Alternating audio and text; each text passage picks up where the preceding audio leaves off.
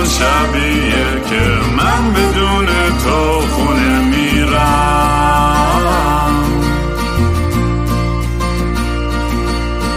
امروز همون روزی بود که قلبم و زیر پادله کردی.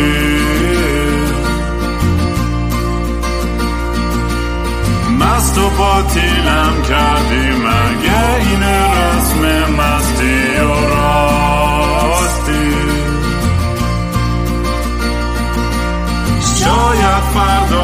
بشه این جای زخم قدیمی من.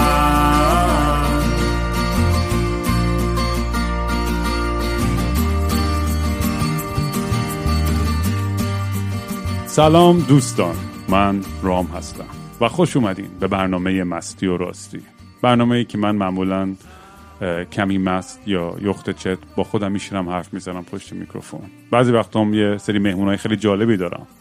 امروز اتفاقا یه, یه آدم خیلی حسابی مهمون من هستش و کلی هیجان دارم که بشینیم با هم دیگه زودتر صحبت کنیم. ولی قبل از اینکه برسیم به این داستان پروموهای همیشگی.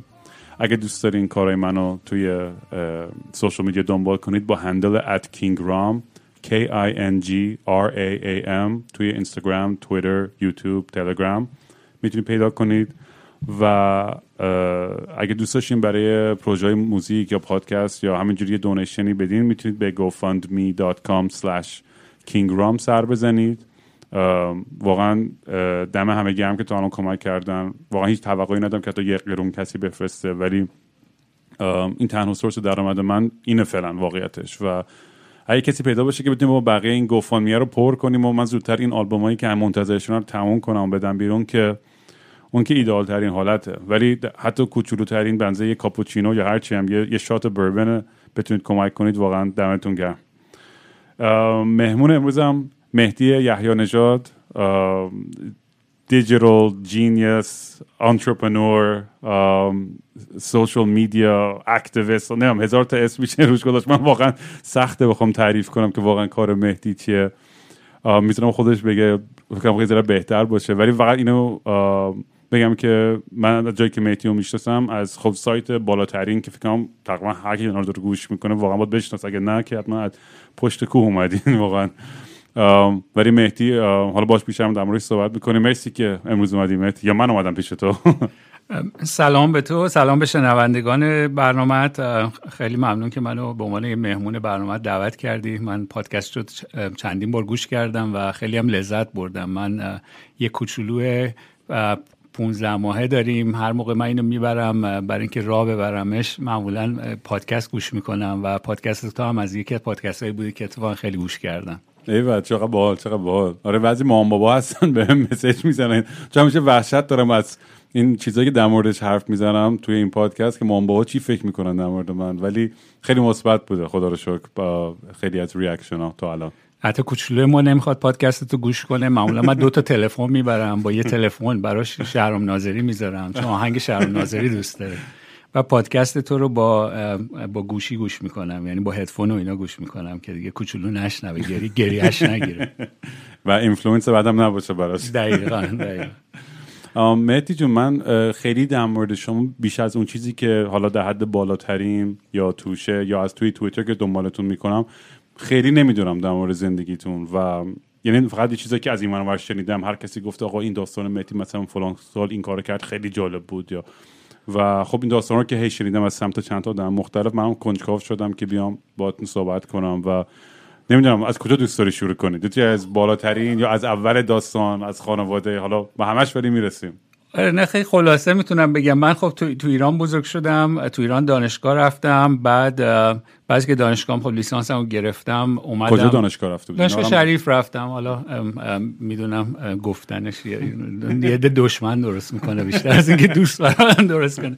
آره ولی شریف رفتم فیزیک خوندم اونجا. بعد که اومدم از ایران اومدم بیرون و اتفاقا مثلا داشتم می اومدم بیرون حد- بیشتر هدفم این بود که به دو دلیل داشتم می اومدم بیرون که به خاطر اینکه خب از لحاظ علمی بود واقعا فکر می‌کنم که جایی که دارم میرم از نظر علمی برام شانس بیشتری داره. یکی همین که واقعا از نظر اجتماعی بود. اون موقع من می‌دونستم که ایران خیلی جای بسته و واقعا نمی‌خواستم که بقیه عمرم اونجا باشم. با, با, این, با این دو هدف اومدم بیرون از ایران. و اومدم بعد دکترا گرفتم و از اینجور کارا و اینا. منتها وسط کار واقعا به, به اکتیویزم یا حالا فعال سیاسی اجتماعی بودن واقعا علاقه من شدم. یعنی چیزی بود که شاید توی دوره دکترا به من مبتلا شدم بهش. مثلا دو دوره لیسانس و اینا. اون زمان تو ایران انقدر خفقان بود. حالا زمان رفسنجانی و اینا بود. و انقدر خفقان بود که قبل از حد دوله خاتمی هم نبود. تو اون زمان بود. اصلا این چیزا واقعا اصلا صحبتش نبود. یعنی احتمالا یکی می‌خواست می‌رفت به اون سمت همونجا می‌گرفتن میذاشتن کنار دیوار میکشننش یعنی حالا اقراق دارم می‌کنم ولی بالاخره تو اون یه چنین فضای خفقانی بود اون موقع. بعد خب من اومد دوره دکترا و همزمان شد با اون دوره اصلاحات و اینا. بالاخره منم طرفدار اون زمان و ماجراها بودم و سکن از بیرون از ایران کمک هایی بکنم تا حدی که می‌تونم و واقعیتش یکم 9-11 اتفاق افتاد 11 سپتامبر اتفاق افتاد تو آمریکا. یه جورایی این فعال سیاسی اجتماعی بودن آفتش به جون منم افتاد و واقعا خب منم شروع کردم کارهایی که در حد خودم می‌تونستم بکنم و کردم. بعدم که با رشد حالا اینترنت و شبکه های اجتماعی و اینا من تو اون حوزه ها وارد شدم. اتفاقا یکی از اولین پادکست های فارسی رو داشتم اسمش بود پادکست هفتگی و 500 تا شنونده داشت. و هر, هر هفته رشدم نمی‌کرد همین ثابت 500 تا میومدن گوش می‌کردن می‌رفتن.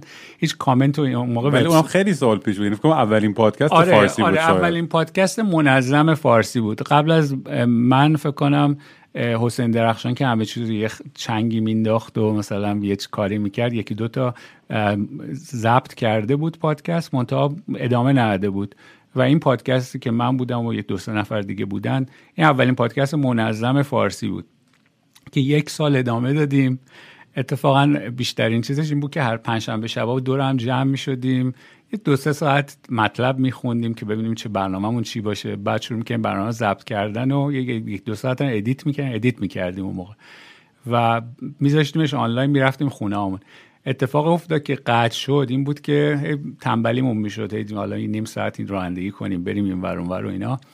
و یه تصمیم گرفتیم همون برنامه نویس بودیم یه دستی تو برنامه نویسی داشت گفتیم بیایم اینو اتوماتیکش کنیم که هر کی تو خونه بشینه ضبط کنه اینو آپلود کنیم یه جای خود به خود اینا جمع شه با هم دیگه حتی edit ش و اینا هم آنلاین اتفاق بیفته.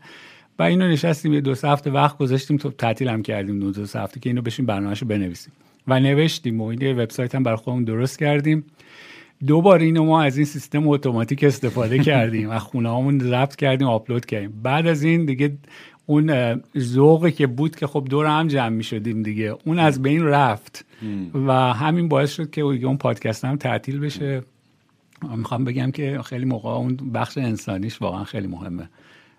و پادکست تعطیل شد. متا اون زمانه بود که من دیگه بالاترین رو راه انداختم و چون وبلاگ خب نسبتا حالا معروفی داشتم هم همین پادکسته بود بالاترین شروع شد به به قول معروف گرفتن و در از سه چهار ماه تو رشد داشت نمایی داشت دیگه. حالا یه موقع فکر می‌کنم پربیننده ترین آره سایت زمان جنبش سبز واقعا چیز شد. مثلا ولی خب تو همون چهار ماه اول هم این فیلتر شد تو ایران. اتفاقا ماجراش هم حالا بعد بگم جالبه نمی‌دونم وقتش بخ آره حتما. من 6 سال به ایران نرفته بودم موقعی بالترین رو انداختم. من همون موقع رفتم ایران برای اینکه خانواده‌ام ببینم. بعد 6 سال. منتها برنامه ریزی کرده بودم. مثلا تمام پسورد و لاگین بالاترین رو دادم به یکی دیگه که کمک می‌کرد. گفتم اینا رو عوض کن من تو ایران گرفتن کشتن هرچی شد تو اینو به کسی نمیدی. بر با برنامه ریزی رفته بودم. رفتم ایران بعد تو هواپیما اینا نشسته بودم. یکی از این پیرمرد آقای مثلا از این پولداره ایرانی هم کنارم نشسته بود. یه سر صحبت و اینا. و دیگه با هم رفیق شد و از این تیپایی بود که مثلا هی از دخترش تعریف می‌کرد و می‌خواست دخترش مثلا بگی من دختر چیز دارم بیا مثلا نمی‌دونم آشناشید و فلان. و رفتیم ما پیاده شدیم با هم دیگه رفتیم تو داشتیم می‌رفتیم از دم فرودگاه داخل و اینا. و یک دفعه که با بیس با ریش و بیسیم و اینا اومد و سراغ گفتش که بعضی که از گذرنامه و چکن وارد شدن وارد ایران شد. طرف گفتش که آقای اینجا گفتم بله گفت تشریف بیارید. دیگه راه افتادم و با ایشون رفتم یه اتاق کوچولویی تو چیز مهرآباد و دیگه گفتم دیگه تموم شد دیگه ما رو گرفتن. و گفتش که یه برگه داد گفت برید به این بخش گذرنامه ریاست جمهوری. و تو چند روز آینده. و خوشبختانه من نمی‌دونستم این گذرنامه ریاست جمهوری کجاست. نگو که یه بخش از وزارت اطلاعاته. حالا بعضی موقع ندونستن یه چیزایی آدم به نفش میشه. دیگه منم در چند روز بعدش رفتم و اونجا من یه, سا... یه ساعت طرف مصاحبه که آدم با, با ادبی بود. مثلا بیشتر می‌خواست بدونه که نگو فکر کنم بیشتر علاقهشون سر وبلاگه بود. چون من وبلاگ هم در مورد روابط ایران آمریکا اینا می نوشتم و سوال می‌کرد بیشتر در این مورد این که فکر کنه آمریکا به ایران حمله بکنه و اینا که اتفاقا اون زمانی بود که 2005 و 6 و اینا بود که ایران تو داشت توی 2006 بود بخشید آخر 2006 بود. داشت ایران توی عراق خیلی کرم میریخت و خیلی داشت کار آمریکا رو خیلی سخت کرده بود. با این ارتش مهدی رو انداخته بودن از اون حرفا. و اینا می‌خواستن ببینن که آمریکا حالا بهشون حمله می‌خواد بکنه یا نه. و من من شروع کردم آقا حمله خب معلومه حمله می‌خواد بکنه و اینا. بعد این طرف رفت تو فاز دفاعی که نه تو نمی‌دونی ما اونجا چی کار می‌کنیم. شروع کرد نیم ساعت اون جلسه ای که می‌خواست اون از من می‌خواست سوال کنه شروع کرد چیز اقراق کردن در کاری که تو عراق دارن می‌کنن. گفتم ما اونجا رو فلانجا رو پدرشون در بردیم اینجا رو منفجر کردیم اونجا رو چیز کردیم. و لیست کرد. و جالب این بود که بعدها من فهمیدم تمام چیزایی که می‌گفته درست بوده. یعنی اون موقع داشتن این کارا تو عراق می‌کردن. منتها خب با توسط این گروه هایی که داشتن و اینا اونجا. و منتها خوشبختانه من گذاشتم بیام بیرون و نمی‌دونستن فکر کنم در اون بالتری نمی‌دونستن. حالا همون روزایی که من تو ایران بودم یکی از بچه های عضوای بالاترین زده بود یه چیزی که از تو انگلیسی چاپ شده بود که خامنه ای مرده. اینو براش ترجمه کرده و گذاشته رو بالاترین و از بالاترین پخش شده بود تو ایران. شایعی که خامنه ای مرده بود. یه ماهی هم بود که خامنه ایش مصاحبه نداده بود. و اتفاقی که افتاد این بود که حتی روز اون موقع چیزی بود یه وبسایتی بود وبسایت باستاپ مال محسن رضایی بود. اینم به مسخره بالاترین بالاترین مسخره کرده که مثلا اینا ببینید چقدر اینا متوهمن و فلان و اینا یه چنین شایعه پخش کردن. اونم حتی یه چنین چیزی رو نوشت. منتها انقدر اینا حساس بودن تو ایران به این قضیه که حالا احتمال خامنه یه چیزیش بود که یه چنین حساسیتی وجود داشت. هم زدن بالاترین رو فیلتر کردن و هم زدن خود بازتاب هم فیلتر کردن. بازتابی که فقط مسخره کرده قضیه رو. آره. بعد منتها اون موقع خیلی فیلترینگ اینجوری نبود که یک دفعه یه چیز فیلتر شد. چون تعداد زیادی ISP بود. اینا دونه دونه فیلتر می‌کردن. که خوشبختانه من دیگه زدم بیرون و گفتم بمونم اینجا دیگه بفهمن من بالاترینم دیگه رفتم و دیگه بیرون بیا نیستم. و اومدم برگشتم دیگه شروع کرد بالاترین فیلتر شدن. حالا اینم باز ماجراش جالبه. من اون موقع یه دونه شماره تلفن داشت. وزارت چیز ارتباطات و مخابرات بود فکر کنم موقع. که اگه به فیلترینگ اعتراض دارین زنگ بزنید. من رو بالاترین گذاشتم که بچه ها زنگ بزنید به این شماره. بچه که تو ایران بودن. آقا اینا شروع کردن زنگ زدن یه هفته دو هفته یارو مثلا زنگ می‌زدن که چرا بالاترین فیلتره. بعد طرف کلافه شده بود. آخر به اینا شروع کرد و گفته بود که آقا به خود به صاحبش بگین زنگ بزنه. و من براشتم زنگ زدم و خودم رو زدم به اینکه آ من نمی‌دونم مثلا تو از این کالیفرنیایی هستم که مثلا خیلی وقت اینجا هیچی حالیم نیست و حالا یه اشتباهی شده یکی مطلبی گذاشته و این بعد طرف شمالی هم ولجه خیلی شمالی گفت مگه میشه مثلا شما یه چیزی؟ شما ندونید رو وبسایتتون چی چی داره چاپ میشه؟ مگه مثلا امکان داره؟ این این مفهومی که مثلا یه عده می‌تونن رو وبسایت یه مطلب بذارن و اینا اون موقع شبکه اجتماعی از تو ایران خیلی جا نیفتاده. خب اصلا این امکان داره چنین چیزی که شما یه مطلبی رو وبسایتت بیاد بدون که خود دیده باشی خود چیز که گفتم به خدا من ندیدم اینو اینو بعد گفتش که آخر گفتم این وبسایت شما تا, اون زمان دیگه وبسایت باستاب که مال محسن رضایی بود باز کرده بودن رفع فیلتر شده بود. گفتم مال ایشونو شما راه فیلتر که چرا مال ما رو نمی‌کنی؟ گفت شما داره خودتو با محسن رضایی مقایسه می‌کنی. مرتیکه. بعد آخر بهم گفتش که بیا یه دونه نامه چیز بنویس. غلط کردم و گو خوردم بنویس و بفرست ما چیزش می‌کنیم. برداشتم بعد فیلتر رو حالا نه؟ گفت نامه رو بنویس من میدم به این مقامات بالا. گفتم حالا مقامات بالا کیان؟ نمی‌گفت. می‌دونستم بالاخره وزارت اطلاعات و اینجور چیزان دیگه. این هیئت چیز بودن هیئت فیلترینگ وزارت اطلاعات بود و یه دونه از جای دیگه بود. هیچی. من اومدم سبک سنگین کردم واقعیتش و چیز گفتم که اتفاقا به یکی دو نفرم زنگ زدم که سابقه بیشتری تو این زمین ها داشتن. اونا پند اندرزش این بود که اگر تو وارد این بازی بشی اینا هی چیزای بیشتری ازت خواهن خواست. اینجوری نیست که مثلا حالا یه بار یه بنویسی گو خوردن بعد اینا باز کنن ولت آره. کنن. این بازیه که واردش دیگه ته نداره. و هی به اون کسافت بیشتر وارد میشی. که من دیگه گفتم خب اگه اینجوری دیگه بذار فیلتر بمونه بالاخره رشدش خیلی لطمه خورد. ولی به نظرم در دراز مدت خب اون کار به نفعمون شد دیگه. بعد برای دوستانی که اگه نمی‌دونن بالاترین سایتی مثل دیگ یا ردیت بود در اصل. مدلی که کانتنتی که روش میاد مردم خودشون آپفوت یا داونوت می‌کردن درسته, درسته. یا بعد میومد بالای صفحه که بیشتر دیده بشه. که این حالت کراود چی اسمش چی اصطلاحش؟ هرچی رأی بیشتر بیاره بالاتر. الان یادم اصطلاحش چیه.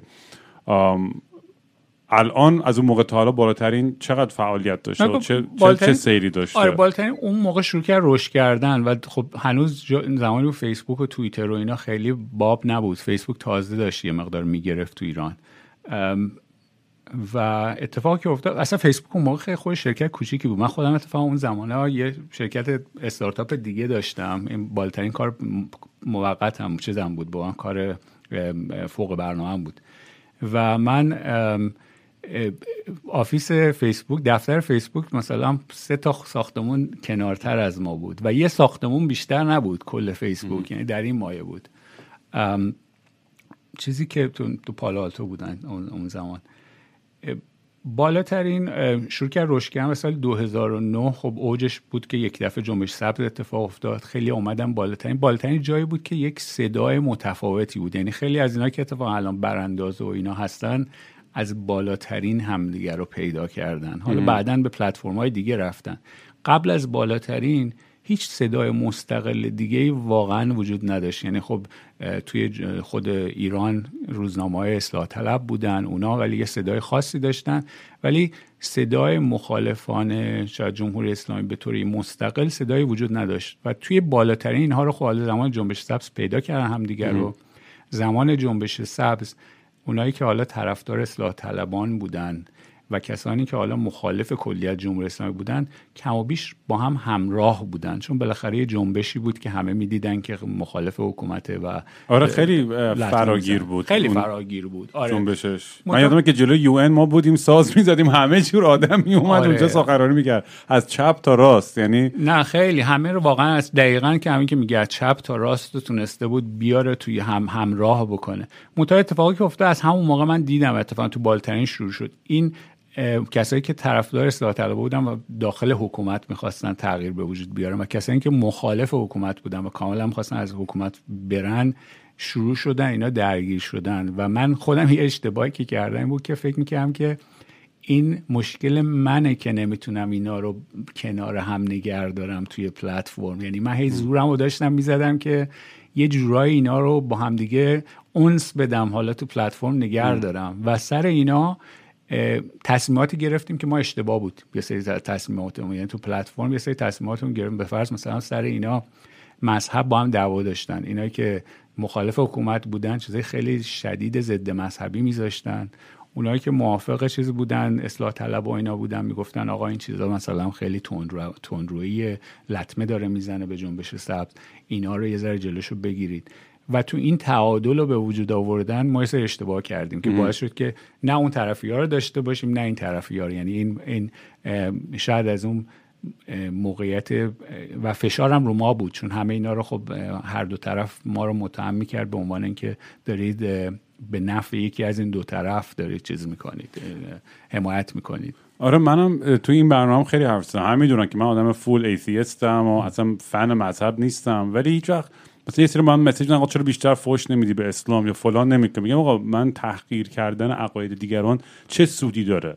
جز اینکه تنش بیشتر ایجاد کنه. چه فایده ای داره در کل؟ و اگه اگه می‌خوام یه روز یاد بگیریم که خیلی حالت دموکراتیک و ایدئالی کنار هم زندگی کنیم باید بتونیم به عقاید همه احترام بذاریم می‌دونم خیلی حرف idealistic این حرف. می‌فهمم کاملا. و می‌فهمم که ریشه خیلی از مشکلی که ما داریم از اون طرز فکر سنتی یا فوق محافظه کار مذهبی اسلام میاد حالا شیعه به خصوص. همینا رو کاملا آگاه هم بهش. ولی در در عین حال بازم نمی‌تونیم انکار کنیم که یک ممیز پنج میلیارد نفر مسمر کره زمین وجود داره. نمی‌تونیم یه یه یه یه, دونه blanket statement بدیم که همه این آدما خنگن یا بدن یا فلانن. یا در مورد هر آدم در هر قشری. چه آدمایی که مثلا همه آدمایی که تو الی هم مثلا یا همه آدمایی که سان فرانسیسکو یا هر چی. این جنبندی ها خیلی به من کار غلطیه. و من خودم چون کل ایران سفر کردم با همه جو قشر بالا و پایین رفت آمد داشتم.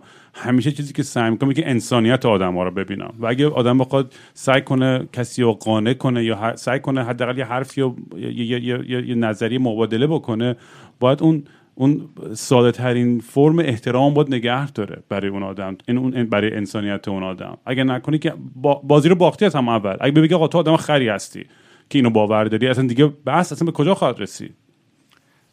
من با کلیت حرفت موافقم ولی واقعا تو عمل دیدم خیلی جا سخت. یعنی دو طرف انقدر اینا رادیکال شدن تو چیزاشون آره توییتر آدم میره همش فوش خارمادر اصلا یعنی واقعا یعنی مثلا هم از طرف مست... اونایی که خیلی مذهبیان می... تون روی می‌بینم هم از طرف مخالفشون. یعنی مثلا کسایی که تو همینجاش هم من دیدم بفر تو دانشگاه آدم مذهبی بود که میومد مهمونی میومد الکل می‌دید می‌گفت آقا چرا الکل گذاشت؟ نباید بذارید.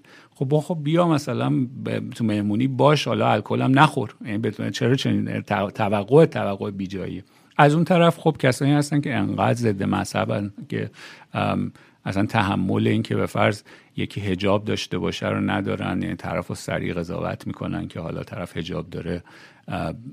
به فرض خرمذهبه حالا هر چیزی که هست به اون عناوینی که ممکن استفاده بشه در مقابلش. این واقعا مشکلیه دیگه. بالاخره یه چیزی که تو جامعهمون هست و واقعیتی که باش طرفیم. آره و توی اون یه سوالی که می‌خوام بکنم اینه که یه ذره خیلی کلی و سخت باشه ولی اون موقعی که توی اعتراضات 88 اون همه شروع پلوغی میدیم اون همه ویدیوهای وحشتناک می‌دونی عرب سپرینگ چی میشه فارسی؟ بهار عربی. آره. تو فارسی یه جایی توپق می‌زنم. می همه این اتفاقی داشت توی خاورمیانه اتفاق میافتاد. ما اون صحنه ها رو می‌دیدیم. اون همه سه میلیون آدم حالا چند میلیون آدم تو میلیون آزادی بودن. من احساس کنم هر جای دیگه دنیا بود. اگه اینا همونجا میشستن مثلا شاید اتفاقی میافتاد. چرا اشتباه می‌کنم؟ نمی‌دونم. در پرانتز می داستان خندار بگم اینه که خب پدر من خب همه خیلی مثلا این پادکست رو در مورد پدر من خب می‌دونن داستان اتفاقی که براش افتاده و اینا. پدر منم خب یه آدم خیلی ستیقه خیلی مرتب و اصلا آدم طبیعتی. ولی جایی که درس می‌داد امام صادق بود. یکی از حزب اللهی ترین دانشگاه کل ایران. خیلی هم همیشه فوش دادن به ما. اصلا من سمت میگم.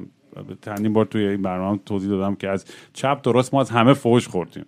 از برانداز و سلطنتی و مجاهد و مسلمون و فلان. فرقی نداره. همه به ما فوش میدن. که برای اینکه اون توی اجنده خودش جا بگیره.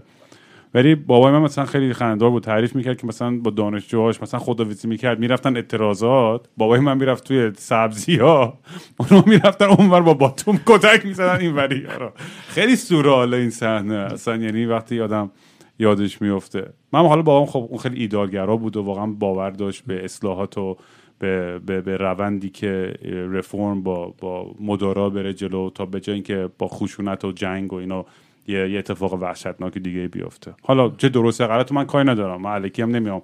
با اون باز خودش دفاع می‌کرد که دیگه نیستش. ولی اون دوره فکر می‌کنی اون همه جنبش اون همه آدم اون همه هیجان چی باعث شد بیش از هر چیزی که شکست بخوره؟ میام سوال خیلی کلی و سختی آره ولی من فکر کنم یه مقدارش واقعا مشکل رهبری بود. من اون موقع یه مقاله نوشتم بعد بعد که تحقیق کردم و اینا. چیزی که به نتیجه رسیدم یه مقدار مشکل رهبری بود. واقعیتش خود موسوی و اینا انقدر شوکه شده بودن. یعنی انتظار نشن که مردم اینجوری بیان بیرون. و اینا برای چنین چیزی آماده نبودن. و گزینه هایی که داشتن این بود که خب حالا یه گزینه تاریخی بود که زمان بنی صدر و مجاهدین و اینا سال 60 اینا روبرو شدن با حکومت دیگه. یعنی دقیقا اتفاق اونم تو خورداد ما اتفاق افتاد سی خورداد 60 و اینا. اینا درگیر شدن. 60 بود 61 بوده یادم نیستش اینا درگیر شدن با حکومت و کاملا حکومت نابودشون کرد. یعنی این اتفاقی به اون زمان افتاد. و برای موسوی اینا خب احتمالا حالا اون زمان اونا اون طرف ماجرا بودن دیگه طرف خمینی بودن و اینا. این دقیقا تکرار شد. یعنی زمانی بود که یه باید می‌رفتن کاملا میجنگیدن با حکومت. مردم بمونید تو خیابون بمونید تو میدونا و هزینهش رو قبول می‌کردن. بالاخره حکومت هم احتمالا با ابزار خشونتش میومد که اینا رو جمع بکنه دیگه. و اگر خب اون اتفاق میافتاد دو حالت. یا مردم پیروز می‌شدن؟ که بالاخره یک احتمالی وجود داشت نمی‌دونم 20 درصد 30 درصد 50 درصد. یه احتمالی هم وجود داشت که کاملا خفقان چیز بشه. یعنی به شکلی که زمان حالا تو چین خب بالاخره اون میدون تیانامن اتفاق افتاد. چین جمع کرد و الان یه سی, سی چند سال 20 ساله سی ساله خفقانیه که دیگه هیچ کسی هیچ کاری نمی‌تونه بکنه. تمام اون چیز.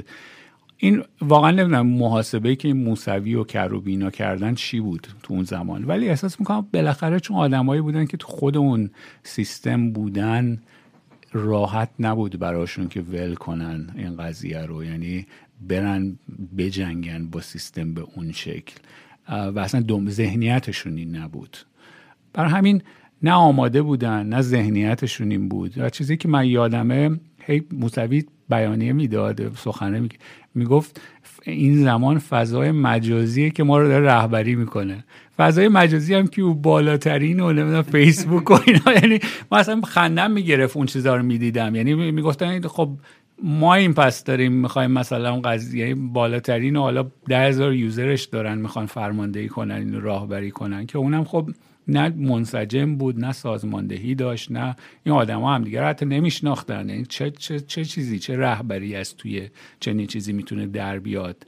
و حتی یادم خیلی موقع ما ساین چیز رو ثبت نام میبستیم. چون انقدر نفوذی و اینا میومد اونجا که راه علکی بده که مردم مس... مردم با تمسخر کنن این چیزا رو جنبش سبز برای همین نمی‌دونم واقعا اینکه آیا اصلا چیز دیگه مقدور بود یا نه. ولی فکر خودم فکر کنم رهبری خوبی بود و واقعا میشه از اون پتانسیل می‌شد استفاده کرد. تو نبود دیگه خب واقعیتیه. و حتی اون موقع یادته که می‌گفتن اگر مثلا موسوی یا کروبی اگه دستگیر کنید و اینا رو مثلا زندگی ما دیگه همه میریزیم. آخرتون الان هم چند سال هنوز توی حصر خونگی یعنی همه هم تقریبا فراموش کردن. حالا نمی‌خوام بگم همه این نمی‌خوام جمع باز بکنم ولی تعداد آره. خیلی زیادی آدما واقعا فراموششون کردن. نه کاملا درست یعنی اون حالا چیزایی که می‌شد اتفاقا چیزی که جالب بود به نظر من من بر خودم اون زمان جالب این صداهایی که تو بالاترین و جاهای دیگه بود. مثلا بالاترین خب خیلی صدای تندی بود توش. مثلا شعارهای اینجوری زیاد بود توش که آقا موسوی رو بگیریم ما میریزیم مثلا نابودتون می‌کنیم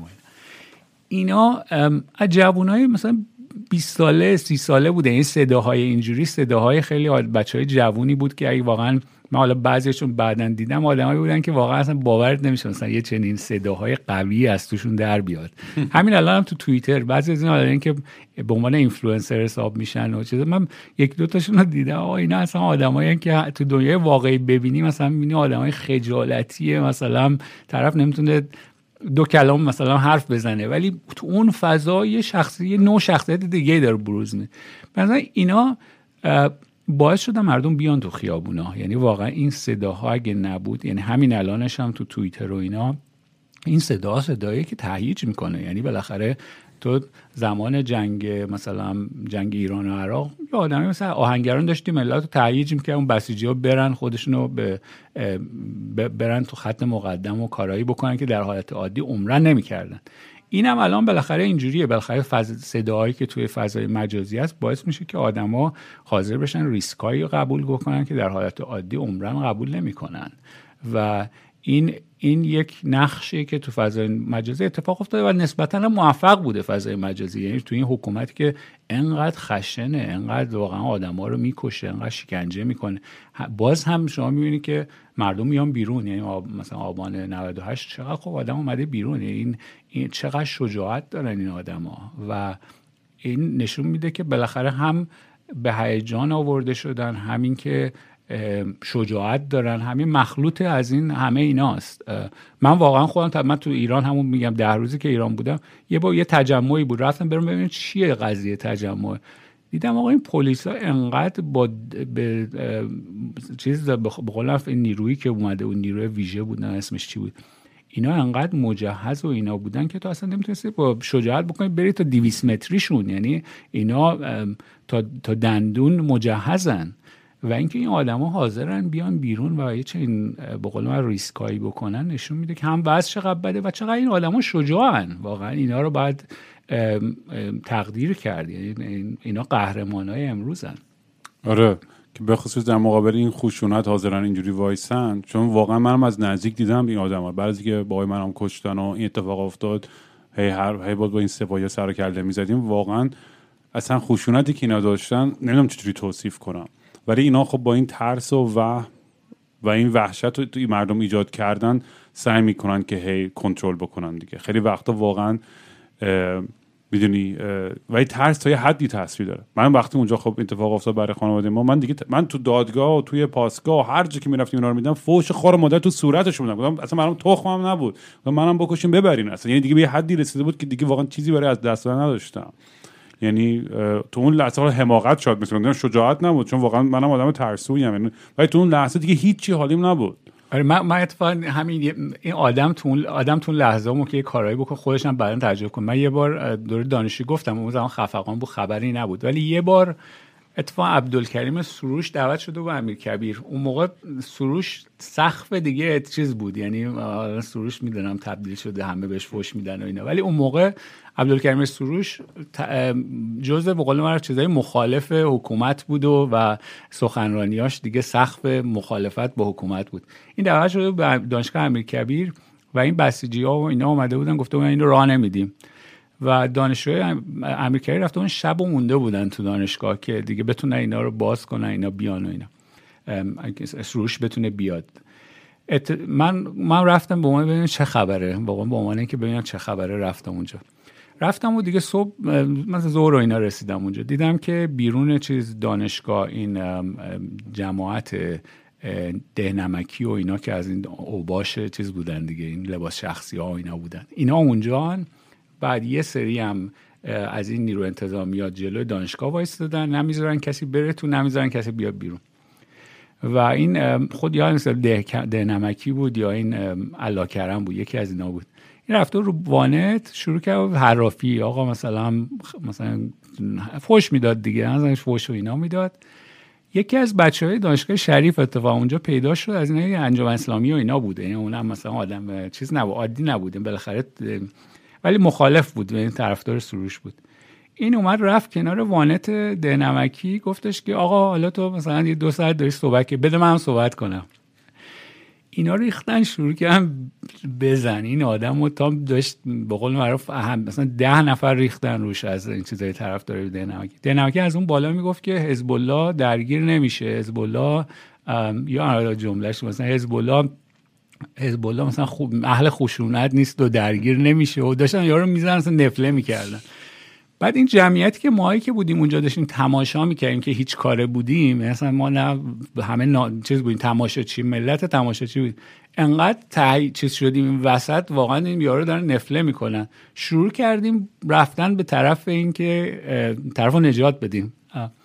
و چیز شد پلیس دیگه تو اون هند پلیس دید که ما جمعیت زیادی رو ریختیم که داریم میریم طرف اینکه یارو نجات بدیم پلیس دیگه ریخت و ما رو جدا کرد و اون یارو هم گرفتن بردن.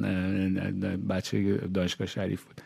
اینو خواهم بگم یعنی تو اون لحظه حالا منی که به عنوان فقط تماشاچی رفته بودم تو جمع انقدر خب وضع خشونتی که دیدم و انقدر بیرحمی که دیدم در مورد آدم منم چیز تحریک شدم که برم یه ریسکی بکنم و طرف نجات بدم. آره بعضی وقتا یه, یه پوش کوچولو کافیه. من یه جرقه این از این فیلم هستش که وایرال توی اینترنت پخش میشه که یکی از توی فستیوال که یه نفر داره تنها میرقصه یه گوشه اینو دیوونا و همه دارن بهش میخندن و مسخرش می‌کنن ولی یارو ادامه میده همچنان رقصشو. همینجوری خولتر و خولتر شروع می‌کنه رقصیدن و رقصیدن همه هم, هم میخندن ولی یه نفر دیگه رفت کنارش اونم شکر عدد در آوردن با شکر رقصیدن. یا یه نفر دیگه یا نفر یا ده هزار نفر رفتن دور یارو و همه شروع کردن. یعنی بعضی وقتا فقط یک نفر نیاز داریم که شجاع باشه و برای که اون جرقه رو بزنه. نمی‌دونم توی توییتر که داشتی همین جمله رو شیر می‌کرد میگفتش که فقط یک بار کافیه که اونا شکست بخورن. کاملا همینه. آره واقعا یه باره که باید شکست بخورن. متا امیدوارم در طول عمر ما این اتفاق بیفته. که آدم باید ریالیستیک هم باشه واقعا. یعنی واقع بینانه هم باید نگاه کنه به قضیه. چون شما نگاه کنید خود فوربس مثلا چند سال پیش مقاله داده بود که خامنه یا مثلا بنیاد اینو چقدر پول دارن چندین میلیارد دلار پابلیکلی این information publicly available بود. خدا می‌دونه که توی چیزایی که ما نمی‌دونیم چند با همه این داستانه اختلاس و فلان و چیزای دیگه چقدر پول دیگه هستش دست این این بنیادا و این آدما. بر همین تو وقتی که اون cash flow داشته باشن می‌دونی خیلی خیلی می‌تونن دردسر ایجاد کنن تو وقتی که بخوان. و یه توهمی من فکر می‌کنم که تو من اینم گفتم قبلا حالا چون موافق باشم مخالف باشی. من فکر می‌کنم توهمی که خیلی از براندازا دارن اینور در مورد ترامپ اینه که آقا ترامپ مثلا میاد ایران یه کاری می‌کنه و نابود می‌کنه آخونده رو می‌بره. در حالی که من فکر می‌کنم ترامپ در اولین فرصت میره نگوشیت می‌کنه معامله می‌کنه. چه با روحانی چه با خود شخص خامنه ای همین الان سخنرانی خامنه ای نگاه کنید داره یه ذره کمتر داره یه ذره شلتر می‌کنه نسبت به این, به این قضیه. تو چی فکر می‌کنی؟ فکر می‌کنی واقعا یا فرقی نمی‌کنه ترامپ یا بایدن یا این فشاره؟ خود ترامپ هم خب آدم ترامپ که حتما می‌خواد مذاکره بکنه. متا بالاخره اونم طرفدارایی داره که یعنی آدمایی داره توی اون هیئت چیزش که مثلا مثل وزیر امور خارجه آمریکا. اینا آدمای باهوشی یعنی می‌دونن که دقیقا آمریکا منافعش چیه دنبال چی هستن. اینا آدمای ساده ای نیستن اونقدر. و هز... به قول معروف چیزی که از ایران می‌خوان از حکومت ایران می‌خوان چیز کمی نیست و حکومت ایران راحت نمی‌تونه یه چنین هزینه رو بده و اینکه حالا مثلا از منطقه عقب نشینی بکنه. خب یه چیزی که واقعا ازش می‌خواین که از منطقه عقب نشینی بکنه دیگه از, از عراق و سوریه و لبنان و یمن و اینا. و جمهوری اسلامی می‌دونه که از منطقه عقب نشینی بکنه آسیب پذیرتر میشه. و عملا واقعا جمهوری اسلامی توی گیری افتاده. یعنی آره می‌خواستم بگم یک کچ 22 انگار. آره دقیقا یک گیر افتاده. یعنی تا زمانی که مثلا مسئله اسرائیل رو حل نکنید چند تا مشکل بمده داره که با آمریکا. مسئله اسرائیل همه عرب هم که دنیا عرب هم که دارن آشتی می‌کنن با اسرائیل آره. ایران هی داره ایزوله تر میشه دیگه تو منطقه. دقیقاً. آره و این واقعا اگه ایران حاضر نشد مثلا مشکل اسرائیل و مشکل هسته‌ای و مشکل دخالش تو منطقه همزمان حل بکنه خیلی سخته. به با, با ترامپ به, به مذاکره چیزی نشست. ولی حالا بایدن بیاد قضیه فرق می‌کنه. بالاخره بایدن با ذهنیت دموکرات ها میان. خیلی دموکرات ها بالاخره از اون برجام که فقط در مورد مسئله هسته‌ای بود راضی بودن. و احتمال هست که بالاخره راحت تر به توافق برسن. منتها بازم اونم به این آسونی ها نخواهد بود چون بالاخره بایدن هم دیده که این همه فشارها رو گذاشتن جمهوری هیچ کاری نتونست بکنه. خب اینا راحت بر نخواهد داشت. بالاخره چیزی که خواهد خواست بیشتر خواهد بود از اون قضیه برجام و اینا. یعنی فکر می‌کنی تحریمات چقدر فایده داشته توی این فشار؟ یعنی همین توی این بحث یعنی بیشتر مردم فشار اومده. اونایی که خود دولت و تو قدرت بودن زیاد جاشون که خیلی خالی نشده. بذار اینو اینجوری باز کنن که تحریم ها همیشه دو لبن یعنی هم حکومت رو تضعیف می‌کنن هم مردم رو حالا تو بعضی سناریوها مردم رو بیشتر تضعیف می‌کنن. مثل مثلا عراق بعد از جنگ اول گلف که حالا بعد جنگ کویت. بیشتر مردم عراق رو تضعیف کردن تا خود چیزشو.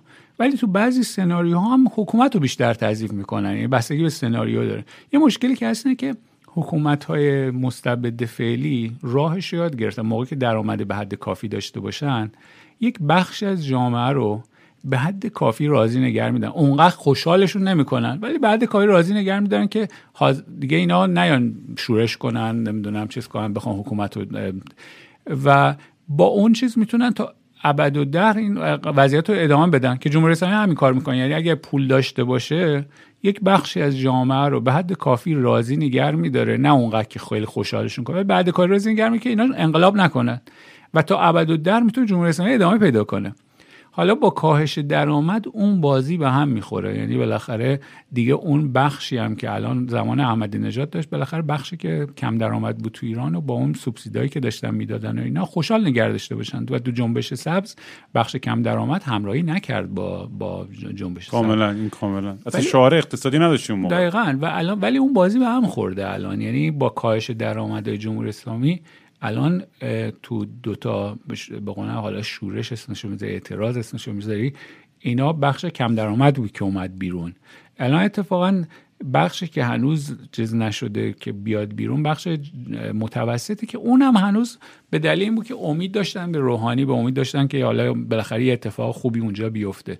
که اونم اگه روحانی عوض بشه و یک آدمی از در جناه تندروتر بیاد احتمالا دیگه اون بخش رو هم از دست میدن. یعنی هم حکومت بخش طبقه متوسط از دست داده هم طبقه کم درآمد از دست داده که این می‌تونه خب بالاخره باعث یک اتفاقاتی بیفت بشه. منتها مشکل اینه که تمام این زمینه ها به خودی خودش چیزی نمیشه. یعنی تو می‌تونید مردم تمام یک کشور صد درصد هم ناراضی باشن و هیچ اتفاقی هم نیفته. آره مثلا سوال من همیشه اینه که دلار می‌تونه چند تومن بشه تا دیگه همه قاطی کنن؟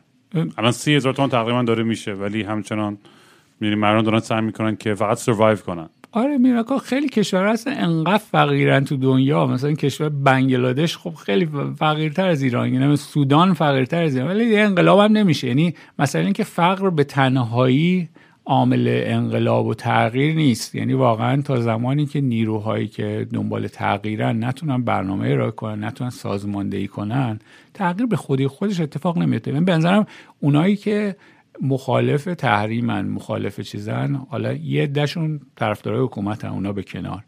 ولی یه قسمتی هم هستن آدمایی که لزوما مخالف حکومتن. ولی مخالف تحریم هم هستن. یه دشون اصطلاحشون که آقا این به تنهایی کافی نیست و الان مقدمات اون کار وجود نداره تو ایران. من خودم واقعیت خیلی تو این زمینه ها چیز نیستم ولی احساس می‌کنم که تا زمانی که این حکومت وضعش خراب نشده از نظر اقتصادی اون گروه ها یا اون چیز انگیزه ها بعد کافی نخواهد بود. یعنی موقع که مردم ببین الان به نظر من من احساس می‌کنم اتفاقا دارن احزاب شکل می‌گیرن احزاب مخالف شکل می‌گیرن داره یه سری سازماندهی شکل می‌گیره تو ایران و خارج از ایران که اگر این وضع ادامه پیدا کنه به شکل فعلی شاید در چند سال آینده اتفاقای بیفته. ولی اگه خب برگ بایدن بیاد و همه چیز برگرده به اون چیزی که جا چهار سال پیش بوده احتمالا دیگه باز این حرکت ها متوقف میشه و جمهوری اسلامی تا یه ده سال 20 سال دیگه احتمالا یک ایمنی براش به وجود میاد. پتون همه قمارشون رو رو بایدن کردن یه جورایی که تو الان آره نه به نظرم واقعا خب در ایران جمهوری اسلامی اینکه واکنش تندی نشون ند موقع که برجام به هم ریخت به دلیل این بود که می‌خواستن ببینن دووم بیارن تا ببینن بایدن میاد یا نه دیگه یا حالا این جمهوری دموکرات ها می‌تونن و واقعا جای تاسف داره اینکه واقعا سرنوشت یک مملکت به اون بزرگی داره تو واشنگتن به تعیین آره. میشه. این برای هممون واقعا یک فاجعه است. یعنی چه چه موافقان حکومت چه مخالفان حکومت. اینکه چرا ما باید یک ملتی که 70 80 میلیون جمعیت داره این همه سابقه 3000 ساله 4000 سال تاریخی داره. امیدش تهش به این باشه که سرنوشتش توی واشنگتن رقم بخوره. این جای تاسف داره. یعنی من نمی‌خوام بگم من به نظرم الان واشنگتن خیلی مهمه. این یه واقعیت ولی چرا باید اینجا باشیم؟ آره. این, این یک یک شکست جمعیه برای ملت ایران. این این برای بحث بعدی به نظرم این جالبه وستش که بریم در مورد آزادی بیان و آزادی اطلاعاتی در صحبت کنیم. به خصوص دنیای دیجیتال و از میگم از جنبش سبز به این ور از بالاترین گرفته تا فیسبوک و نمی‌دونم توییتر و ردیت و نمی‌دونم تورنتس و فلان و حالا دیده در مورد توشم در نهایت اگه میشه توضیح بدی. الان جایی که هستیم که وقتی که انقدر سانسور هستش انقدر سخت هستش که اطلاع رد و بدل بشه بدتر از اون به نظر که از بزرگترین مشکلایی که ما داریم توی ایران اینه که چقدر تئوری توته چقدر خبرهای غلط توی این تلگرام ها و این کانال های رد و بدل میشن و این نقل قولا شروع می‌کنن از یه از یه گوش به یه گوش دیگه تبدیل شدن به واقعیت برای خیلی ها یعنی بعضی با قاطعیت من من آدمایی مثلا قشنگ می‌تونم خودم مثال بزنم و خانواده‌ام و اتفاقایی که برام افتاده. یعنی مقدار تئوری های توطئه‌ای که در مورد خودم و خانواده‌ام میشنوم انقدر زیاد و عجیب و غریبن هر کدومشون که تازه می‌فهمم هولی شت مثلا وقتی خودت تو دل داستان هستی و می‌بینی که چه چه خرافاتی میبافن از داستان زندگی تو می‌بینی که چقدر داست... چقدر چقدر قضیه خطرناکتر هست از اونی که واقعا فکر می‌کنیم. چجوری آدم با چیکار کنیم که هم جلوی سانسور بگیریم؟ همین که بشکافیم این دل این این حیولا رو که به اون حقیقت برسیم. چون حقیقت واقعا یک چیز کاملا نسبی و عجیب غریبی شده تو دنیای امروز. از ترامپ گرفته فیک نیوز تا تمام سانسورای فلان توی ایران و این چیزا. من اول کارم خیلی ایدئالیست بودم تو این زمینه. اصلا ایدئالیست که هر کی بیا هر چی بگه. یعنی واقعا چه درست چه غلط همه بیان بگن حرفشون رو بزنن. و من بعدا به تو می‌رسم. احتمالا آره. و واقعا با این چیز شروع کردم. یعنی مثلا اون زمان که بالاترین شروع کردم و اینا واقعا تو این چیز بودن یعنی صد درصد به این باور داشتم. خیلی هم تندرو بودم تو این باور خودم. بعدا یواش دیدم واقعا اولا که این داستان خیلی لایه های مختلف داره و داستان به این سادگی نیست که مثلا فقط بگیم آزادی بیان و هر کی هرچی بیاد بگه. یه علتش اینه که واقعا این که دینامیک پول و قدرته. اینکه آدمایی که اینجوری نیست که همه صداشون گفت بیاد و گفت شنیده بشه و اینا. واقعا خب پول و قدرت دارن نقش بازی می‌کنن و هدایت می‌کنن خیلی جریان ها رو. موقعی که خب به فرض مثلا حالا سایت بالاترین مثلا صد هزار نفر عضو داشت یه زمانی که اکتیو بودن. خب تو بتونی یه سازمانی باشی که بتونی بیای پنج هزار نفر آدم رو بتونی پول بدی بیاری اینا رو بریزی اونجا می‌تونی خب کل اون مجموعه رو اصلا تحت تاثیر قرار بدی. یعنی بالاخره حتی می‌تونم بگم یعنی برد آدم هایی که سازماندهی شدن می‌تونه ده برابر اون چیزی صد برابر اون چیزی که آدمایی باشن که سازماندهی نشدن تو یک چیزی. و به قول معروف تزریق پول و تزریق حالا چیزای سازماندهی شده خیلی می‌تونه رو دینامیک آزادی بیان تاثیر بذاره و اینا رو نمیشه صرف نظر کرد ازش. این یه بخشی از داستانه. یه بخشی از داستان اینه که بالاخره یک طرز تفکرایی انقدر جا افتاده تو جامعه. به فرض خب حالا قضیه نجات پرسی تو آمریکا آقا یه چیز نهادینه شده است توی واقعا وجود داره و بوده و هست. این رو تو نمی‌تونی از ازش صرف نظر کنی. یه چیز چیزی نیست که بخوای تو بهش نسبت بهش بیطرف باشی. که حالا خب یکی هم حالا نظر نجات پرستی داره یکی هم نداره. با نجات پرستی نه... چیز نهادینه شده است 300 سال تو این کشور سابقه داره 200 سال تو این کشور سابقه داره. برای همین اینم نسبت بهش نمی‌تونی راحت بیطرف باشی. یعنی خیلی از اون چیزا واقعا تو ذهن افراد انقدر عمیق مونده و بوده و هست که اینا تاثیر می‌ذاره روی گفتارشون.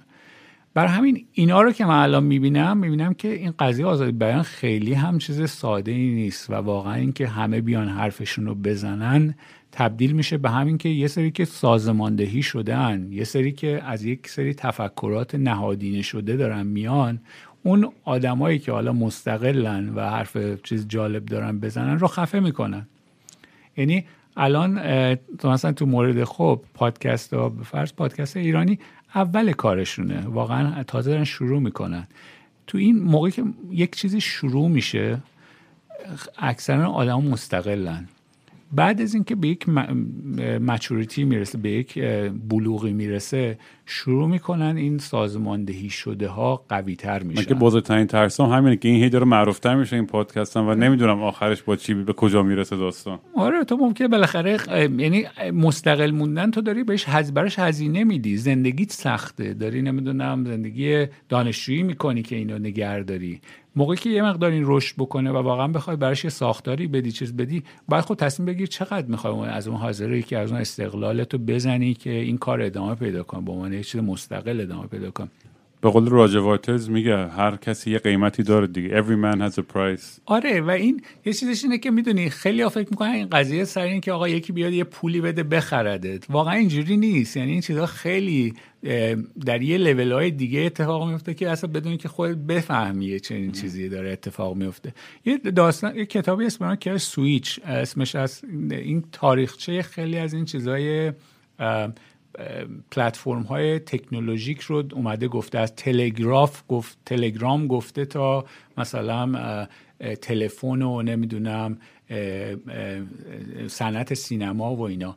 خیلی از این چیزها رو که نگاه کردن این که اول کار این صنایع یه آزادی بیان خیلی زیادی است. چون خیلی اینها دایورسن خیلی غیر متمرکزن.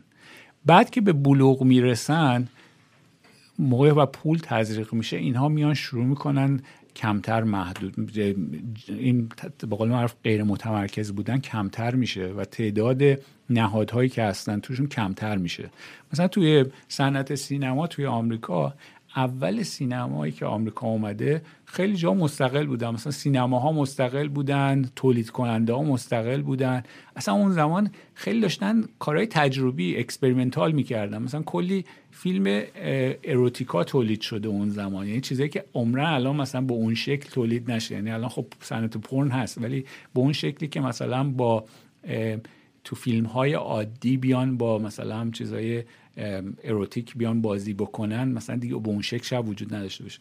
اینا اون زمان داشته اتفاق میفته چیزی که میشه توی صنعت سینما که جالبه اینه که صنعت سینما شروع می‌کنه هالیوود که میاد مثلا تو, تو لس آنجلس که این و نیویورک که مراکز اصلیش بودن اینا میان ورتیکال ها رو می‌خرن. یعنی یه شرکت هایی شروع می‌کنن از تولید کننده می‌خرن تا تا سینماها. تمام اینا رو کنترل می‌کنن. این قبلا اینکه سینما مستقل بودن استقلالشون از دست میدن. یعنی یه سری شرکت میان که هم تولید می‌کنن هم سینما رو می‌خرن و این نحوه توزیع رو محدود می‌کنن. نتیجه چی میشه؟ نتیجه میشه که بعد از اینکه این اتفاقا میفته و تعداد اینا محدود میشه دیگه. بالاخره چون اینا باید جمع شن و به سرش چیزا محدود بشه. سه تا کشیش تو آمریکا سه تا کشیش کاتولیک میان یک موومنتی را میندازن که میان میلیون ها نفر جمع می‌کنن برای این حرکتشون که بیایم آقا صنعت سینما رو محدود کنیم. و برای صنعت سینما یک چیزایی بذاریم یه معیارایی بذاریم. اول کارشون موفق نبودن چون این غیر متمرکز بوده نمی‌تونستن کجا رو می‌تونستن فشار بیارن. مثلا نمی‌تونستن برن سراغ مثلا ده هزار سینمایی که تو آمریکا بوده. ولی بعدا که اینا متمرکز میشن این صنعت سینما میرن یقه هالیوود رو می‌گیرن. میگن آقا شما یا میایین حالا به حرف این چندین میلیون مشتر. چیز ما گوش می‌کنید یا ما پدرتون در میاریم و پدرتون در میاریم یعنی اینکه میایم به کنگره نامه می نویسیم که اذیتتون کنن میایم به کسایی که توی خود ایالت ها هستن که فرماندارا نامه می نویسیم اذیتتون می‌کنیم دیگه. بالاخره همه جا هم این چیزای قانونای کوچولو موچولو هست که تو می‌تونی بازی کنی باش و یه صنعتی رو اذیت کنی. و نتیجه میشه که خود صنعت هالیوود میاد شروع به خودسانسوری می‌کنه. و برای خودش هم این چیزها رو می‌ذاره این چیزایی که الان داریم به عنوان پی جی ترتین و نمی‌دونم چیزا این این این معیار که حالا این لزوما بد نیست. ولی در نهایت منجر به خودسانسوری شرکت چیزای هالیوود میشه تولیدات هالیوود میشه. اینو به عنوان مثال دارم میگم که خیلی چیزا در شروع خیلی غیر متمرکز و مستقل و اینان منتها موقعی رشد می‌کنن و یه مقدار متمرکزتر میشن آسیب پذیرتر میشن و سانسور توشون به طور خیلی شاید خیلی هم آشکار نیست غیر آشکار نهادینه میشه. این این چیزی که هم تو شما تو صنایع داریم می‌بینی همین که تو آنلاین هم خب بالاخره اتفاق میفته به شکلهای مختلف. آره خیلی نکته جالبی وقت یادم سوال دیگه دارم ولی میگم بریم پیتزا رو بخوریم آره برگردیم به پارت 2 حتما حتما خب ما برگشتیم بر از یه پیتزای ایرونی خوشمزه توی الی نه خیلی خوب فکر نمی‌کردم تو الی هم پیتزا ایرونی باشه که هستش. البته خب مثل خود ایرونی ایرونی هم نیست یعنی خیلی خنده که این ور داره تقلید می‌کنه از اون ور. آره زخامتش کمتر بوده آره. از پیتزا ایرانی ولی داشتیم در مورد آزادی بیان و آزادی اطلاعات اینو حرف می‌زدیم و در مورد اینکه یه گروه منسجم هماهنگ شده هر چقدر هر چقدر کوچیک ولی اگر خیلی ارگنایز باشه چقدر می‌تونه تاثیر مخربی بذاره؟ و اینم دیدیم یعنی تو خیلی جاها دیدیم اینو توی یعنی مثالا زیاده برای این داستان بخصوص توی تاریخ معاصر تاریخ دیجیتال اینترنتی هم حتی بیشتر هم شده چون راحتتر شده این امکان. من می‌خواستم یه ذره در مورد این با اون صحبت کنید که این چون بچه هم خیلی دیدم سوال کرده بودن در مورد این موضوع که ما چیکار کنیم وقتی که ما فیلتر میشه؟ یا موقعی که دیگه اینترنت رو شات داون می‌کنن چجوری باید اطلاع رسانی کنیم؟ به اطلاعات بگیریم یا کلا در مورد این داستان فکر می‌ذاره توشه شاید مثال جالبی باشه. حالا درست. من از من خب خیلی به جریان سانسورشیپ و اینا علاقه من بودم چون بالترین فیلتر شده بود از سال 2006 و 7 دیگه عملا این اتفاق افتاد. سعی کنم به کسایی که رو تکنولوژی های پراکسی و از اینجور چیزا کار می‌کنن کمک بکنم ولی در هم همزمان یه ایده هم که داشتم که از روی ماهواره بتونیم اطلاعات بفرستیم به ایران که رو اون کار کردم و سال دیگه ما 2016 این عملی شد و این رو شروع کردیم. اسم پروژه خب توشه است یک طرفه است از ماهواره های تلویزیونی استفاده می‌کنه. هر کی می‌تونه به این شبکه توشه وصل بشه و ضبط بکنه برنامه رو و یک سری کانتنت بگیره. و الان متاسفانه خوشبختانه حالا خوشبختانه برای اینکه این پروژه موفق بوده از این جهت تنها راهیه که واقعا زمانی که اینترنت قطع میشه تو ایران میشه به ایران یک چیز محتوای دیجیتالی فرستاد. ولی متاسفانه از این جهت که خب واقعا تنها راهه یعنی راه های دیگه کاش که راه های دیگه بود که من راه الان بهتون می‌تونم مثلا بگم این راه ها هست. حالا یه کاری که خب داره اتفاق میفته این پروژه فکر کنم اسمش استارلینک مال کاری که داره ایلون ماسک داره می‌کنه. که شرکتیه که انقدر اینا دارن ماهواره میفرستن توی آسمون کره زمین که بتونن اینا ماهواره که خیلی نزدیک زمینن. چون ماهواره تلویزیونی دورن از کره زمین با کره زمین میچرخن. برای همین جاشون ثابته. و اینا معمولا یه ماه یا آنتنی شما بذارید که به یک نقطه خاصی نگاه بکنه و همیشه هم اونجا ثابت میمونه. حالا کاری که اینا دارن می‌کنن انقدر دارن ماهواره می‌سازن میفرستن در مدار خیلی پایین تر یعنی خیلی اینا ماهواره سرعتش بیشتره برام جای ثابت نیست. هی تون و تون دارن دور زمین میچرخن. منتها تعدادشون انقدر زیاده که همه جا دارن پوشش میدن همزمان. و آنتنایی که خواهند نیاز خواهند داشت آنتنای کوچیکتری خواهند بود. حتی آنتناشون در نهایت قرار آنتنای صاف باشه. اینا هنوز در تکنولوژی در اول کاره یعنی فعلا دارن می‌خوان از آمریکای شمالی شروع بکنن بعدا به جای دیگه چه این سرویس های خواهند ولی در نهایت اینترنت دو طرفه اینا می‌تونن ارائه بکنن که خب خیلی چیز با ارزشی میشه. منتها ممکن چند سال طول بکشه به اونجا برسیم. و قیمت هزینهش هم ممکنه زیاد باشه. یعنی هزینهش هم خیلی شاید رو یعنی ممکن نیست که مثلا روشن کن برای جگه اعتراضات باشه یک کشوری تو آفریقا یا خاورمیانه یا چین یا رو یا اون در حد محدود میشه. یعنی برای یه سری از این لوازمشون رو فرستاد و حالا هزینهش رو یه کس دیگه از خارج از اون کشور بده و اینا. ولی الان در حال حاضر متاسفانه خیلی مقدور نیست یه چنین چیزی. و این این, این پروسه که در مورد توشه گفتی که بس اطلاعات یعنی یه طرفه. از این ور میره به, به خود ماهواره یعنی به خود ریسیورا یعنی من, من یه ذره اینش برام عجیب غریب بود نمی‌دونم چجوری بود این تکنیک آره اینو بذار توضیح بدم که به آره. هم مت... یه شبکه الان شبکه تلویزیونی هست اونجا به اسم توشه.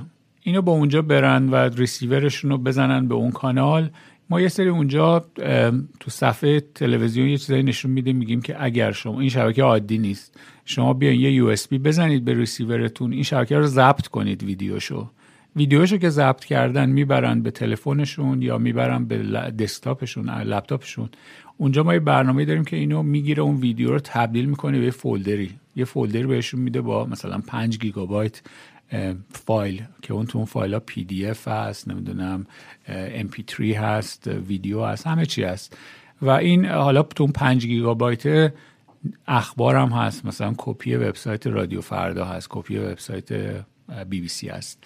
و این کمک می‌کنه که حداقل اخبار اون روز رو بگیرن. اگر اینترنت کاملا قطع شده این راهی خواهد بود که بتونن محتوا رو بگیرن. پادکست من هم میشم. اون تو کرد یا نه؟ حتما. نه حتما میشه کرد. آره و حتی میشه تو تلویزیون هم تبلیغش رو بذاریم. چرا که نه؟ چه باحال چه باحال.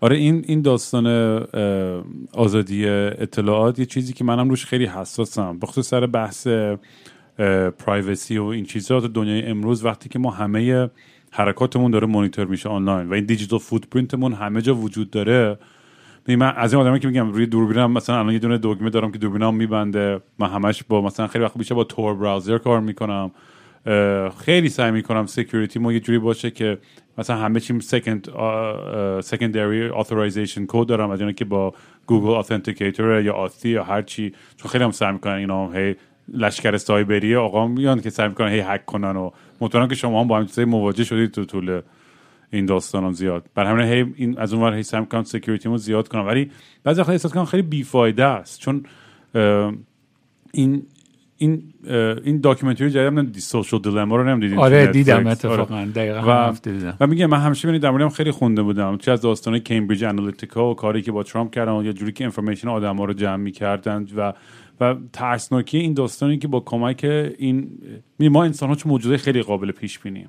یعنی pattern ا و روتینایی که داریم خیلی ساده تر از اونی که فکر می‌کنیم. و چون انقدر ساده است خیلی با میگم با 5 تا 10 تا 20 تا like می‌تونن زندگی ما رو قشنگ تشخیص بدن که کدوم سمتی میریم چه جور باورایی داریم.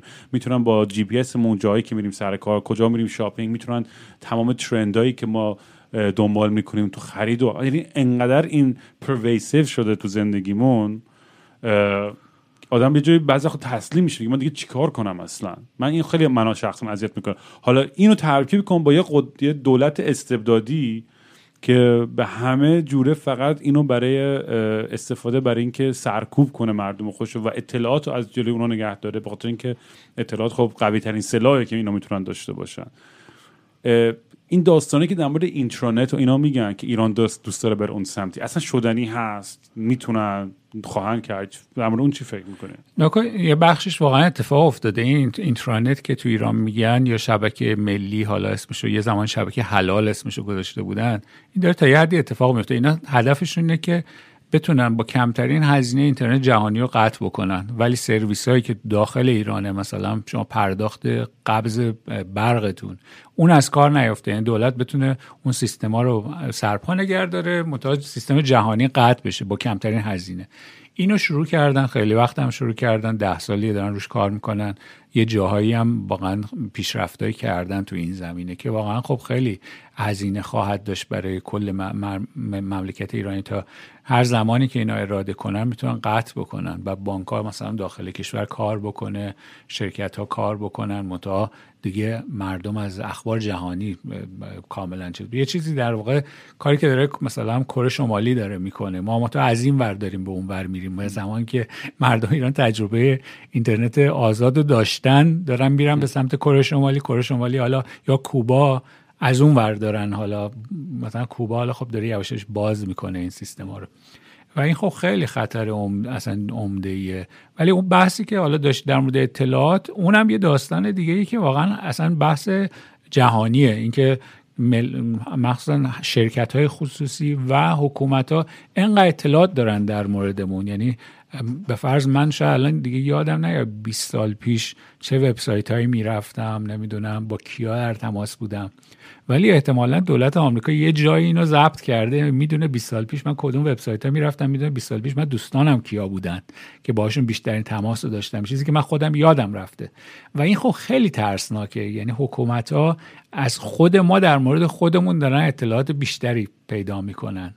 یا حتی ما خودمون ممکنه ناخودآگاه الان به فرض صفحه اینستاگرام صفحه بعضی یا ناخودآگاه بیشتر بریم ولی این ناخودآگاهمونه.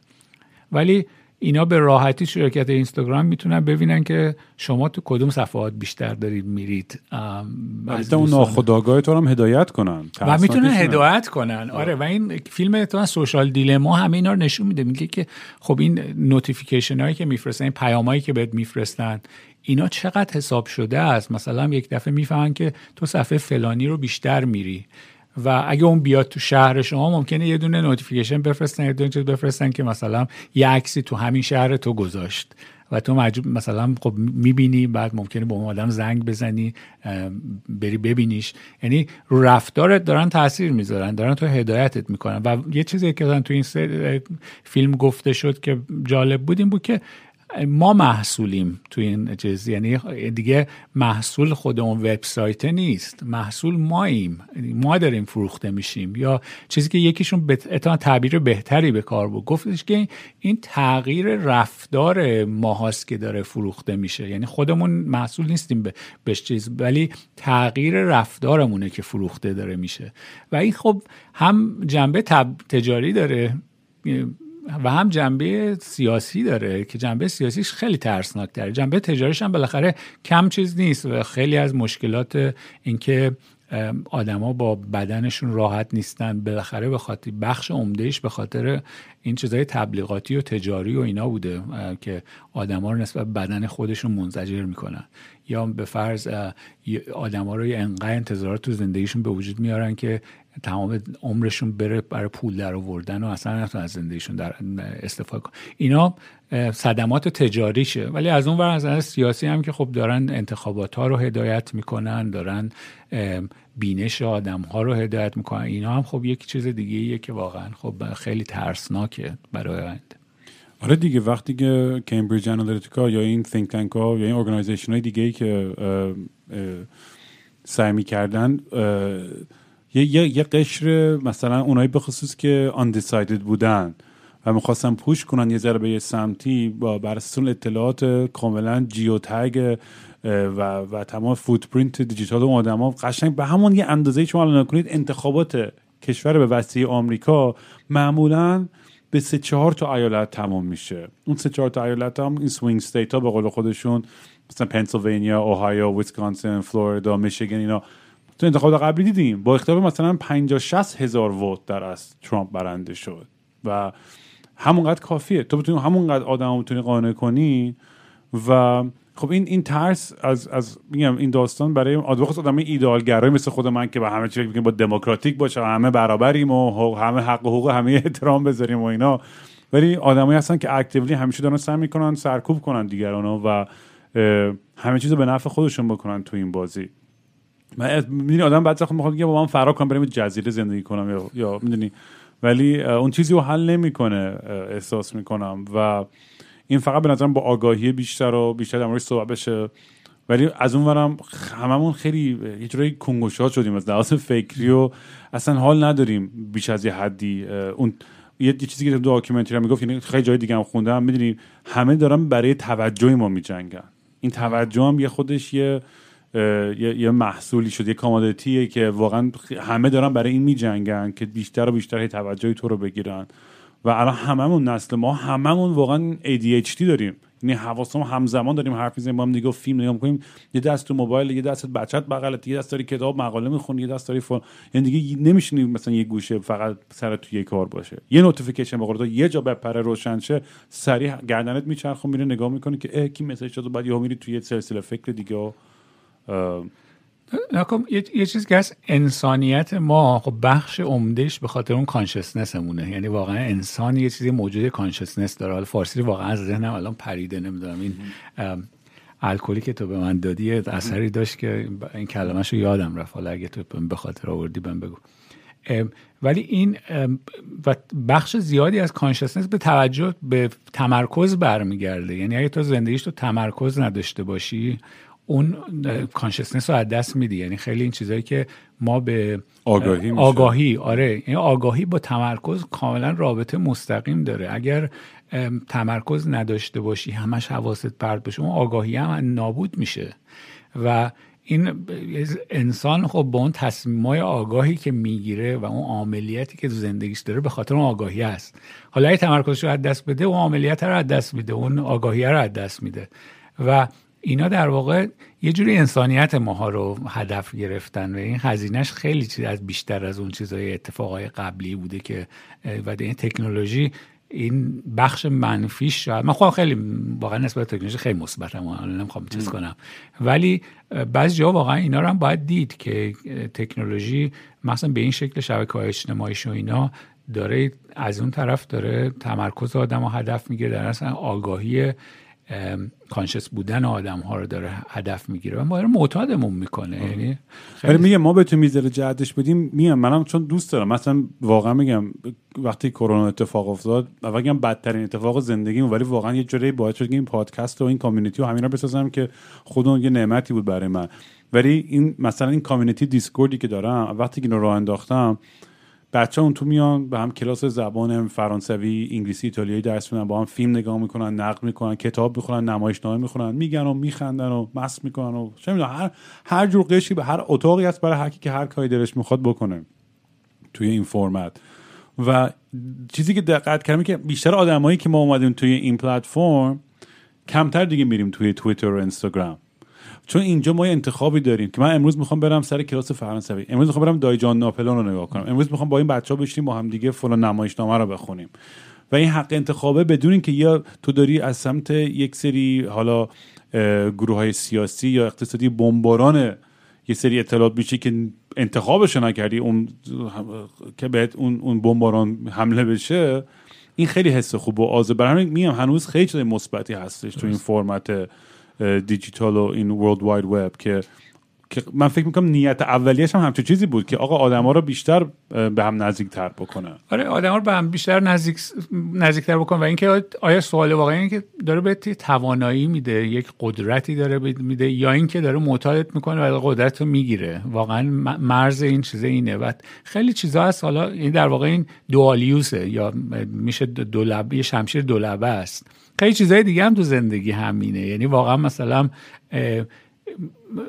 ورزش به فرض برای خیلی ها خب توانایی میده. ولی بعضی هم اصلا معتادشن. یعنی میرن ورزش بکنن که زندگی رو فراموش بکنن. یعنی فکر نکنن. و اینکه چه چیزی در اون زمان داره آدم رو به توانایی میده یا آدم رو داره معتاد می‌کنه که فکر نکنه چکات بکنه زندگی بیاد چیز کنه. به قول معروف اون چیزاشو از دست به آگاهیش از دست بده. اینو آدم خودش باید ببینه تو اون موقعیت واقعا اون کاری که داره می‌کنه چیه. تو می‌تونی مشروب بخوری و برای اینکه حال بکنی چیزت باز بشه ذهنت باز بشه بتونی بری بدونی تو یه حال جدیدی بری و بهت یه توانایی بده. از اون ورم می‌تونی مشروب بخوری که به عنوان الکلیک بیفتی تو خونه مثلا از خونه بیرون نیای. این این تهش واقعا باید هر آدم ببینه که تو مورد خودش این ابزاری که داره استفاده می‌کنه چه تأثیری داره روش. و اینو با خودش تصمیم بگیره یه جوری. ولی باید باش نسبت بهش آگاه باشه بالاخره. این چیزا چیزاییه که ای آدم بدون آگاهی بره سراغش خب خیلی می‌تونه لطمه بخوره. آره این سوالی که من از خودم همیشه می‌کنم. من چون خب مشروب و دراگ نه زیاد بزنم ولی خب زندگیم همیشه یه قسمتی از زندگیم بوده. در موردش هم خیلی هم حرف زدم تو این پادکست. و خیلی وقتا واقعا به نفعم بود و کمک کرده و بعضی وقتا واقعا همونجوری که میگی شاید برای من یه فراری بوده از این بدبختی از این مشکلی که نمی‌خواستم باش مواجه شم. و باید یاد بگیرم که این مرز رو چون مرز خیلی محو و خیلی نازکیه و اینکه حواسم باشه. چون اینقدر راحته که دادم پرچه این ور قضیه و بره تا ته داستان و به جای خیلی تاریکی برسه که میگم برای من شده و مطمئنم خیلی شنونده هم بچه‌ای که از داستانی که برام تعریف می‌کنن برای من هیچ وقت نمیام تشویق بکنم کسی بگم برو بزن یا فلان. من فهم میگم این اطلاعات رو داشته باشین. اگه هر کاری می‌کنید با آگاهی بکنید. با منبعاتون در مورد اینا صحبت کنید. مثلا من همیشه میگم داستانی که تعریف بابام اولین جوینت زندگیم بابام امداد. همیشه می‌دونی این این چیزا وقتی در موردش بیشتر صحبت بشه اصلا کل کانسپت این پادکست هم همین بوده. می‌دونی ما یه چیزایی هستش میترسیم در موردش حرف بزنیم. میترسیم در موردش فکر کنیم حتی یا یکی دیگه در میون بزنیم با بفهمیم و یاد بگیریم که اشکالی نداره. که در مورد این چیزا حرف بزنیم به خصوص با نزدیکان با مامان بابامون و اون آدمی که بهشون اعتماد رو می‌کنیم ولی گفتم مامان بابا خواستن تو بپرسم. یعنی این تو تو جوری که آبرینگی که داشتی جوری که بزرگ شدی توی هم تهران بزرگ شدی. کجا؟ یعنی نه من خانوادت محافظه کار بودن نبودن خود بچه شهری بودی از بچگی خیلی باهوش بودی یا کار سافر یا نه. این سیر نه پدرم ارتشی بود و ما تو جای مختلف زندگی کردیم. تو کازرون زندگی کردیم یه مدت. یه مدت نزدیک شهرزا زندگی کردیم. ما توی پادگانی بود. ما اونجا تو کمپینگ زیاد میمادیم اون آفرین. آره. اونجا ما وسط بیابون بودم. الان مثلا پادگانی بود. ما 5 6 سال اونجا زندگی کردیم. وسط بیابون بود و ما مرسه می‌رفتیم وسط بیابون. یعنی واقعا مثلا سگ سگ وحشی بود تو چیز. به ما حمله می‌کرد و ما با سنگ بعد دنبالشون می‌رفتیم و از اینجور چیزا. و بعدش هم حالا بعدا اومدیم تهران و چند سالی تو تهران بودم. پدرم خب یه آدم نظامی بود خیلی آدم منضبطیه. خیلی آدم تحرک زیاده یا آدم خیلی فعالیه نمی‌دونم.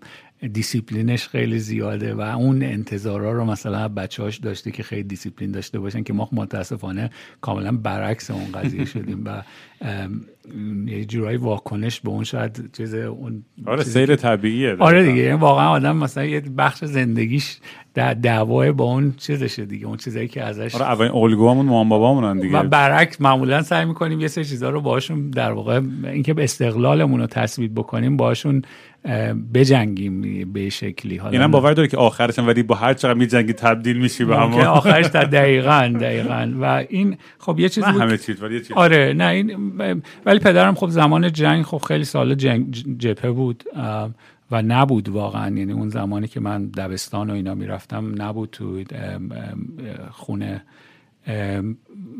و خیلی وضع مالی جالبی هم نداشتیم. من بیادم مثلا سر اینکه یه دونه دفتر اضافه بخرم واقعا با تردید و می‌رفتم دو سه بار مغازه بخرم نخرم در این حد ما حالا بعضی موقع آدم فکر می‌کنه وضعش بدتر از اون چیزی که هست. یعنی واقعا بعضی موقع هم شاید بد نبود. من فکر می‌کردم وضعم خیلی بده. توی چه جایی بزرگ شدم. ولی خب بعدا که اومدیم تهران و رفتم دبیرستان البرز و, و اونجا یه موقعیت باز شد و واقعا شاید شاید تو اون برهه تو ایران یه چیزی که شاید هنوز خیلی به هم نریخته بود این بود که از هر طبقه ای که بودی یه شانسی داشتی که خودتو بکشی بالا. یعنی منم باز یه طبقه بودیم که حال نسبتا کم درآمد بودیم تونسته بودم برم یه دبیرستان نسبتا خوب و اونجا بالاخره با چیزای آشنا بشم که تونستم خودم حالا بکشم بالا از اون فضایی که بود. و برم نمی‌دونم المپیاد برم بعد برم دانشگاه خوب از این, این اتفاقا برام بیفته. و خیلی اتفاقا واقعا اتفاقایی بود که شانسی اتفاق افتاد ولی تو زندگی ازش استفاده کردم. من مثلا سال 67 68 بود توی کتابخونه می‌رفتم به عنوان داوطلب اونجا کار می‌کردم به عنوان کتابدار. یه آدمی یه روزی مثلا اون موقع اصلا کامپیوتر نیده بودیم تو ایران هیچ کس نیده بود. مثلا کسی نمیشناختم دیده باشه. و یه روز که داشتم که من کار کتابداری و اینا می‌کردم یه یاروی از در اومد تو گفت آقا من می‌خوام یک کامپیوتر اینجا اهدا کنم. وارد نشستن مثلا سرم سود کشون چیزایی که دیده بودم مثلا عکس کامپیوتر از این سوپر کامپیوترهایی که توی آمریکا اینا بود دیده بودم عکسش رو تو کتابخونه بود. ولی اینکه کامپیوتر واقعا یکی بیاره اونجا ما بتونیم استفاده کنیم اصلا باورم نمیشه. و آورد یه کتاب یه کامپیوتر اهدا کرد به اشنایدر. یه کامپیوتر آلمانی بود. بعد از اون بعد اصلا بعد از اون هیچ وقت ندیدم چنین نو کامپیوتری. آورد و یه کلاسی گذاشت و خیلی معلم بدی بود. منتها باعث شد که من برای خودم خیلی چیزا رو یاد بگیرم به واسطه همون کلاس و چیزی که گذاشت. می‌خوام بگم بعضی موقع واقعا اتفاقایی میفته تو زندگی آدمی درایی باز میشه. منتها با آماده باشی که بری دنبالش. من یادم مثلا کلی طول کشید پدرم قانع کنم بیاد این پول این کلاسه رو بده. پدرم اومد دو ساعت با طرف چونه زد که مثلا 500 تومن رو بکنه. مثلا 250 تومن 500 تک تومن اون زمان. مثلا تو این مایه بود. و این ولی خب رفتم اون کلاس و, و خیلی هم برام کمک کرد که تو خیلی چیزا جلو بیفتم تو ریاضی و اینا جلو بیفتم. این چیزها رو خب دیدم و واقعا بهم کمک کرد تو زندگی و از زندگی تو ایرانم واقعیتش راضی بودم. خیلی اتفاقای خوبی برام افتاد. خانوادم با تمام این چیزایی که گفتم واقعا خانواده خیلی حمایت کردن ازم هم زمان هم بعدا از نظر عاطفی و غیره و اینا. و واقعا ایران با خاطر خوب ترک کردم. اینو می‌تونم بگم. هیچ وقت دل تنگ میشه که برگردی و اینا یا؟ آره نه حتما. خیلی دلم تنگ میشه. بالاخره خب دیگه نمی‌تونم برم تا حالا زمانی که اعتماعی حکومت هست راهی نخواهد بود. ولی خب نمی‌دونم اون کوهی که می‌رفتیم ما هم هر پنجشنبه می‌رفتیم کوه اونجا نمی‌دونم تا بعض موقع تا اکثرا دربند یا گلاب دره یه جایی که می‌رفتیم. خب خیلی خوش میگذشت. زمان دانشجویی خیلی خوب بودیم ور سفر می‌رفتیم. زمان دانشجویی خیلی کلی تفریح داشتیم. بالاخره اتفاق نوع تفریحاتی هم تو ایران بود با اینکه تفریحات خیلی عجیب غریبی نبود. یعنی در حد همین جایی رفتن و نمی‌دونم تو چادر با هم دیگه سرکله هم دیگه زدن و نمی‌دونم این چیزا بود. ولی بازم خیلی خوش میگذشت. یعنی واقعا از اون تجربیات راضی بودم و با با تجربه خوب از ایران اومدم بیرون. حس عجیب غریبیه دیگه. واقعا آدم اینور دنیا ماها هر چقدر مثلا مقیم اینجا بشیم و سیرزن بشیم من خودم همیشه میگم نمی‌دونم مثلا به کجا متعلقم. چون یک سوم زندگی کانادا یک سوم اینجا آمریکا یک سوم ایران. حتی یه عالم اروپا هم بودم. و همیشه در حال سفر بوده زندگیم. و این این خیلی برام سخت. بود هر کسی می‌پرسه هوم کجاست؟ خونه برای تو کجاست؟ واقعا جوابی ندارم. نمی‌دونم کجا رو بگم. این این حس یه داستانی که من یه سری سری اپیزودم دارم تو پادکست به اسم A Better Life زندگی بهتر. اون اپیزود در مورد همین خیلی بچه مهاجره. یه بار در مورد یه قاچاق آدم باش صحبت کردم که مثلا چه جوری آدما رو میارن و فلان و این چیزا. و برام خیلی جالب بود که بشنوم داستانه همین آدما. و مخصوص این داستانی که خیلی حاضرن از همه چیشون بزنن ایران. همه چیشون. حتی از ای طبقه مرفعی هم باشن. زندگی خوبی داشته باشن اون طبقه اجتماعی خوبی. حاضرن همه اونو بکوبن بزنن فقط برای اینکه بیان این ور. و خیلی وقتا این ورم آخرش مثلا یه پیتزایی مجبورن کار کنن. زندگی خیلی سختی دارن. و ولی حاضرن اون هزینه رو بدن تا بیان این ور که اون آزادیه رو بچشن. یعنی اینم خیلی تلخه این این داستان برامون که انقدر آدمایی که من تماس میگن تو رو خدا کمک من یه جوری بیام مهاجرت بکنم و بزنم بیرون از اینجا. آدم واقعا ناراحت چرا باید این اتفاق بیفته؟ می‌دونی؟ وقتی کشوری که میگم با همین که می‌گفتی تاریخی که ما داریم و این همه بچهای باهوشی که داریم توی کشورمون آدم اعصابش خورد میشه. چون واقعا این پتانسیلی که باید استفاده بشه نمیشه. من نمی‌دونم. یعنی میگم یعنی الانم خیلی دوست دارم بچه ها رو کمک کنم. خیلی با تماس کنم ولی اصلا نمی‌دونم چیکار بکنم. مثلا وقتی در مورد کمپ های مهاجره توی ترکیه میشتم چه داستانی وحشتناک چقدر زیادن. آدم آدم نمی‌دونه چیکار کنه. من فقط فقط می‌تونم بیام فقط فک بزنم. من, من یکی از خیلی شاید تجربیات شوکه آورم تجربه بود که رفت ما یه بار رفتیم یونان با partner م زمان 2000 و فکر کنم آخرای 2015 بود. partner م آدمیه که مثلا خیلی می‌خواد دنیا رو کمک بکنه و اینا. واقعا خیلی از این جهت خیلی ایدئالیسته تو این زمینه ها و گفت بریم کمپ های جزیره لیزبوس تو چیز توی توی یونان که خیلی مهاجرای چیز میومن بریم اونجا کمک بکنیم. ما مثلا یه حدود ده روز چیز داشتیم تعطیلات داشتیم که هفت روزش رو رفتیم اونجا. و کاملا بدون برنامه ریزی دیگه. مثلا تو هواپیما رفتیم اونجا که راه بودیم یک دو نفر دیدیم از انگلیس داشتن میمن دو تا دکتر و پرستار بودن. اینا داشتن می‌رفتن که تو اونجا به قولن یه چادر چیز بزنن چادر پزشکی اونجا کار می‌کنن گفتن شما هم خب بیاین با ما بیاین کمک کنید. و من چون زبون خب فارسی بلد بودم یا یه ذرم ترکی بلدم گفتم بیاد خب تو ترجمه بکن. من شاید مترجم شاید مسئول ترجمه اون چادر. بعد اونجا جایی بود که هنوز حدود مثلا هزار نفر روزی می اومدن به اون کمپه و کمپ هنوز اصلا هیچی نداشت. زمانی بود که فقط چادر بود و اصلا آماده چنین پذیرایی چنین آدمایی نداشت. هزار نفر می اومدن ولی چند روز میموندن و می‌رفتن و موقع اجازه راحت می‌گرفتن می‌رفتن یونان می‌رفتن اونجا. یه چیزی که برام جالب بود حالا اینو بگم برای یه چیزی که تجربه کردم واقعا کمتر تو زندگیم تجربه کردم اینه که موقعی که یه چیزی خودتو کاملا بهش ددیکیت کنی تمام با وجودت اونجا خودتو بذاری می‌تونی یه کارهای اصلا فوق بکنی. یعنی صد برابر توانایی عادیت می‌تونی یک دفعه کارایی بکنی. من اونجا که می‌رفتم خیلی با وسواس رفتم. یعنی اصلا آقا چرا داریم میریم؟ مثلا ما بیکاریم مثلا بریم اون وسط مثلا تو اون کمپ یه سری آدم حالا مثلا خب بالاخره از جای دیگه هم می اومدن اون موقع از زمان داعش و اینا هم بود. بالاخره یه سری آدم خطرناک هم می اومدن و اومدن تو کمپ. حالا اینا رو بعد می‌تونم اینا رو گفتم ببینیم یه جای اینجا دیوانه خانه است. ببخشید با این لحظه آقای آدم میان خیلی آدم خطرناکی هم هستن. میگم حالا اومدن. بعدا تعریف کن. اینو رفتیم ولی نه حالا این پارتنر گفت بریم و نه کمک کنیم. من رفتم روز اول که رفتم این چادر چیز.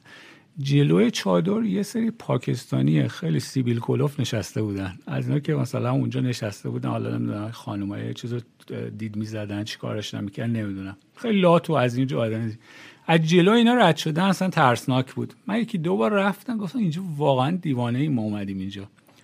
بعد گفتم آقا من اینجا بذار من برم دیگه کاملا من خودم رو اینجا چیز کنم. وقف اینجا کنم. من که حالا اومدم یه هفته اینجا. رفتم این پاکستانیه که اینجا نشسته بودن از این چیزای تیپای خیلی لاتولوت چیز بودن پاکستان بودن اومده بودن. اینا رو از اما اول کردم دست دادن. گفتم آقا سلام علیکم. مثلا اسمم و شما کی هستین؟ همینجور رفتم. یکیشون انگلیسی بلد بود شروع کردم صحبت کردم می‌خوام بگم اون ترسه رو که من داشتم از این فضا اونجا دیگه گفتم باقا من دیگه صد درصد خودم وقف اینجا می‌کنم و دیگه تا آخرش میرم. هرچی هست. و شروع کردم اونجا دیگه چیز کردم. بعد این چادر رو چادر پزشکی رو خیلی بهشون کمک کردم واقعا این آدمایی که می اومدن آدمای با خیلی وضع بدی هم می اومدن مریضی های عجیب غریب دست شکسته استخون بیرون زده. مثلا طرف انگشت شکسته بود. با اون انگشت باشد و از ایران اومده بود. مثلا تازه عمل کرده بود. یکی اومد از ایران هم اومده بود. این دست رو پلاتین گذاشته بود. پلاتینه هنوز خوب نشده و با همون دست باشه و چون راه باز بود گفته بیام بیرون. آدم فقیر و اینا هم نبود. نه سیاسی بود نه فقیر. یعنی با اون وضع پا شده اومده بود که چون راه بازه دیگه بریم. آقا این زخمش رو باز کردن دیدیم مثلا پلاتینه زده بیرون. یعنی اصلا به وضع چیزی بود. یعنی من که اصلا آمادگی نداشتم اون صحنه هایی که داشتم تو چادر می‌دیدم مثلا اینا انتظارشم من قش کنم. یعنی تو این مایه بود وضعیت چیز. میگم مثلا دست شکسته استخون بیرون زده نمی‌دونم.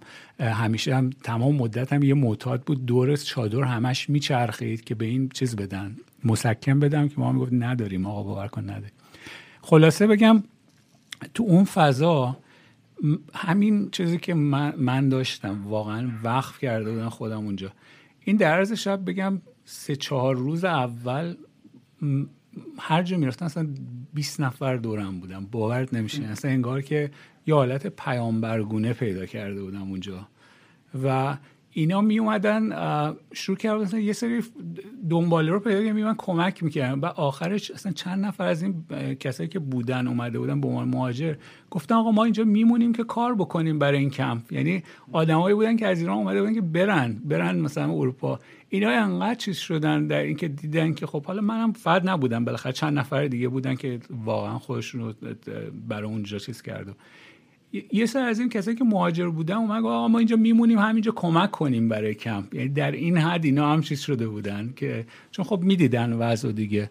فقط می‌خوام بگم تو اون فضا یعنی چیزی که خود من تجربه کردم و واقعا اینه که یکی واقعا صد درصد خودش وقت به یک هدفی بکنه. اینکه ایگو اینا کاملا بره. یعنی تمام این چیزایی که هم حالا خودت تو این پادکست میگی دراگ و فلان و اینا یه جورایی این که ego از بین بره دیگه. درست. ego یه لایه‌ایه که واقعا ترس ایجاد می‌کنه تو آدم. حالا این ترس از ترس survival این که زنده بمونی ترس از اینه که مثلا آبروت نره ترس این موقع تو همه اینا رو بتونی بذاری کنار نیروت اصلا صد برابر میشه. می‌تونی یه کارایی بکنی تو زندگی که اصلا هیچ کس دیگه نمی‌تونه بکنه.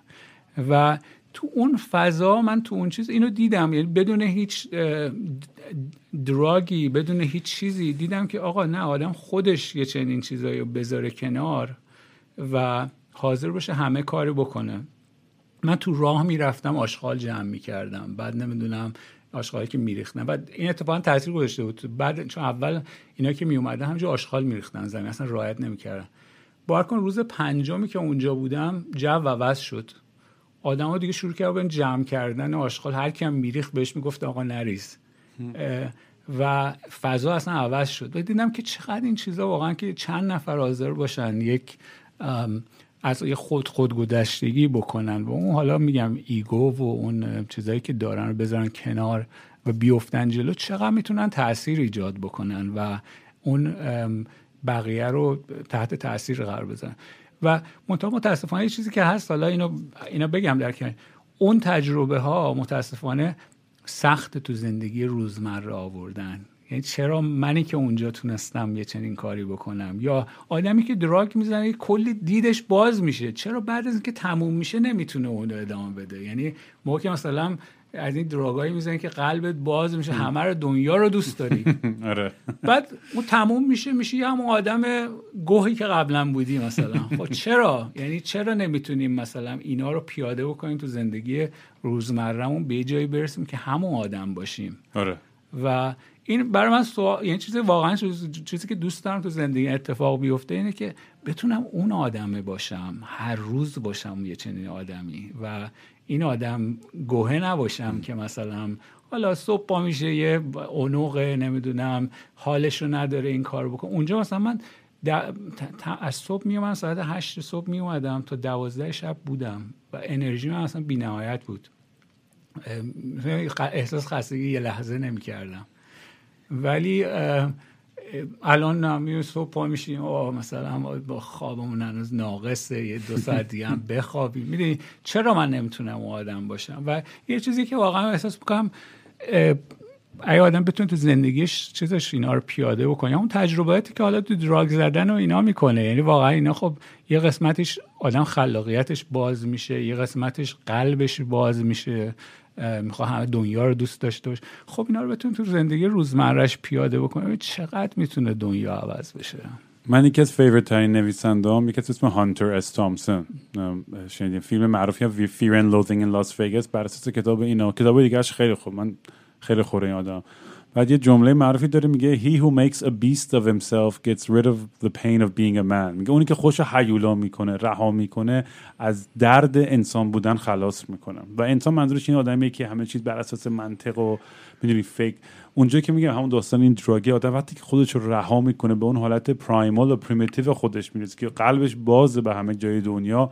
میگم زیباترین جای بوده. من هم چیزی که خب مسلما خیلی خیلی میگن آقا رام از وقتی که پدرش فوت شده کاملا کسخل شده. این دیگه مغزش از دست داده و برای همین اینجوری رها کرده. ولی اونایی که منو می‌شناسن می‌دونن از قدیم من هم همیشه همچین کاراکتری داشتم.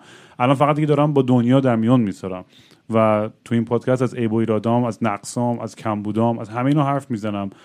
در راه اینکه در اشتراک گذاشتن این چیزا هم خودم بتونم یه آدم بهتری بکنم هم کسی که شنوندایی که شاید لابلای این حرفا یه چیز کوچیکی پیدا کنه که تاثیر بذاره روی زندگیش. و همه این منو خوشحال می‌کنه. همون داستانی که میگم خیلی در مورد پدر من انتقاد میگن که میگن چرا تو داری تو امام صادق درس میدی؟ یه مش آدم شوسشون مغز شده احمق مثلا فلان فلان. با ما همیشه میگم میگم من ذهن دو تا از این بچه ها رو بتونم به راه درستی هدایت کنم. یه کار خوبی تو زندگیم کردم. منم یعنی واقعا همین. اگه بتونم تاثیر مثبتی تو زندگی دو نفر بذارم خیالم راحته. و میگم دیگه این این این این این جنبش وقتی می‌بینم که چقدر آدمای دیگه دارن ارتباط باش برقرار می‌کنن این لخ بودن رو می‌بینم که واقعا تو مسیر درستی قرار گرفتم. و در ادامه همین حرف میگم ما توی پادکست همیشه از مهمونام دوست دارم سوال کنم که یه چیزی اعتراف کنن خودشون یه چیزی تعریف کنن یا در, در اشتراک بذارن با ما داستانی از خودشون که تا حالا جایی نگفتن کسی نمی‌تونه. چیزی هستش که مهدی تو دوست داری با ما در میون بذاری؟ چیز که خیلی زیاده. آره بگو همش بگو. اونایی که می‌تونی رو بگی. من چند تاشو بگو برامون. نمی‌دونم کدومو بگم. بیشتر اتفاقای نوجوانیه که واقعا حالا آدم خریت کردی اشتباه کرده و چیز بامزه من حالا یک یکی دو مورد بگم. یه بار من پدرم می‌خواست کلیدی بده به یه مستجری ما داشتیم یه جایی. بعد گفت هی بهم گفت برو این کلید رو بده و فلان. من هی مثلا نیم ساعت شاید مثلا میگم چندین ساعت هی چونه می‌زدم حالا می‌برم نمی‌برم اینا. بعد آخر که دیگه پا شدم ببرم بدم. رفتم نزدیک خیاب ما نزدیک پیچ امرون بودیم. اومدم از چیز جوب خیابون بپرم جوب خیابون انقلاب. و این جوبش نسبت جوب بزرگی بود. کلیده افتاد و افتاد تو آب, آب برد. و پدرم هیچ وقت تو عمرش هنوز که هنوز باورش نشده که اینو من از قصد نکردم. مثلا هنوزی که هنوز فکر می‌کنه که این من من از قصد اینو انداختم و گم شد. این, یه ماجرا. یه ماجرا دیگه باز دوران نوجوانی.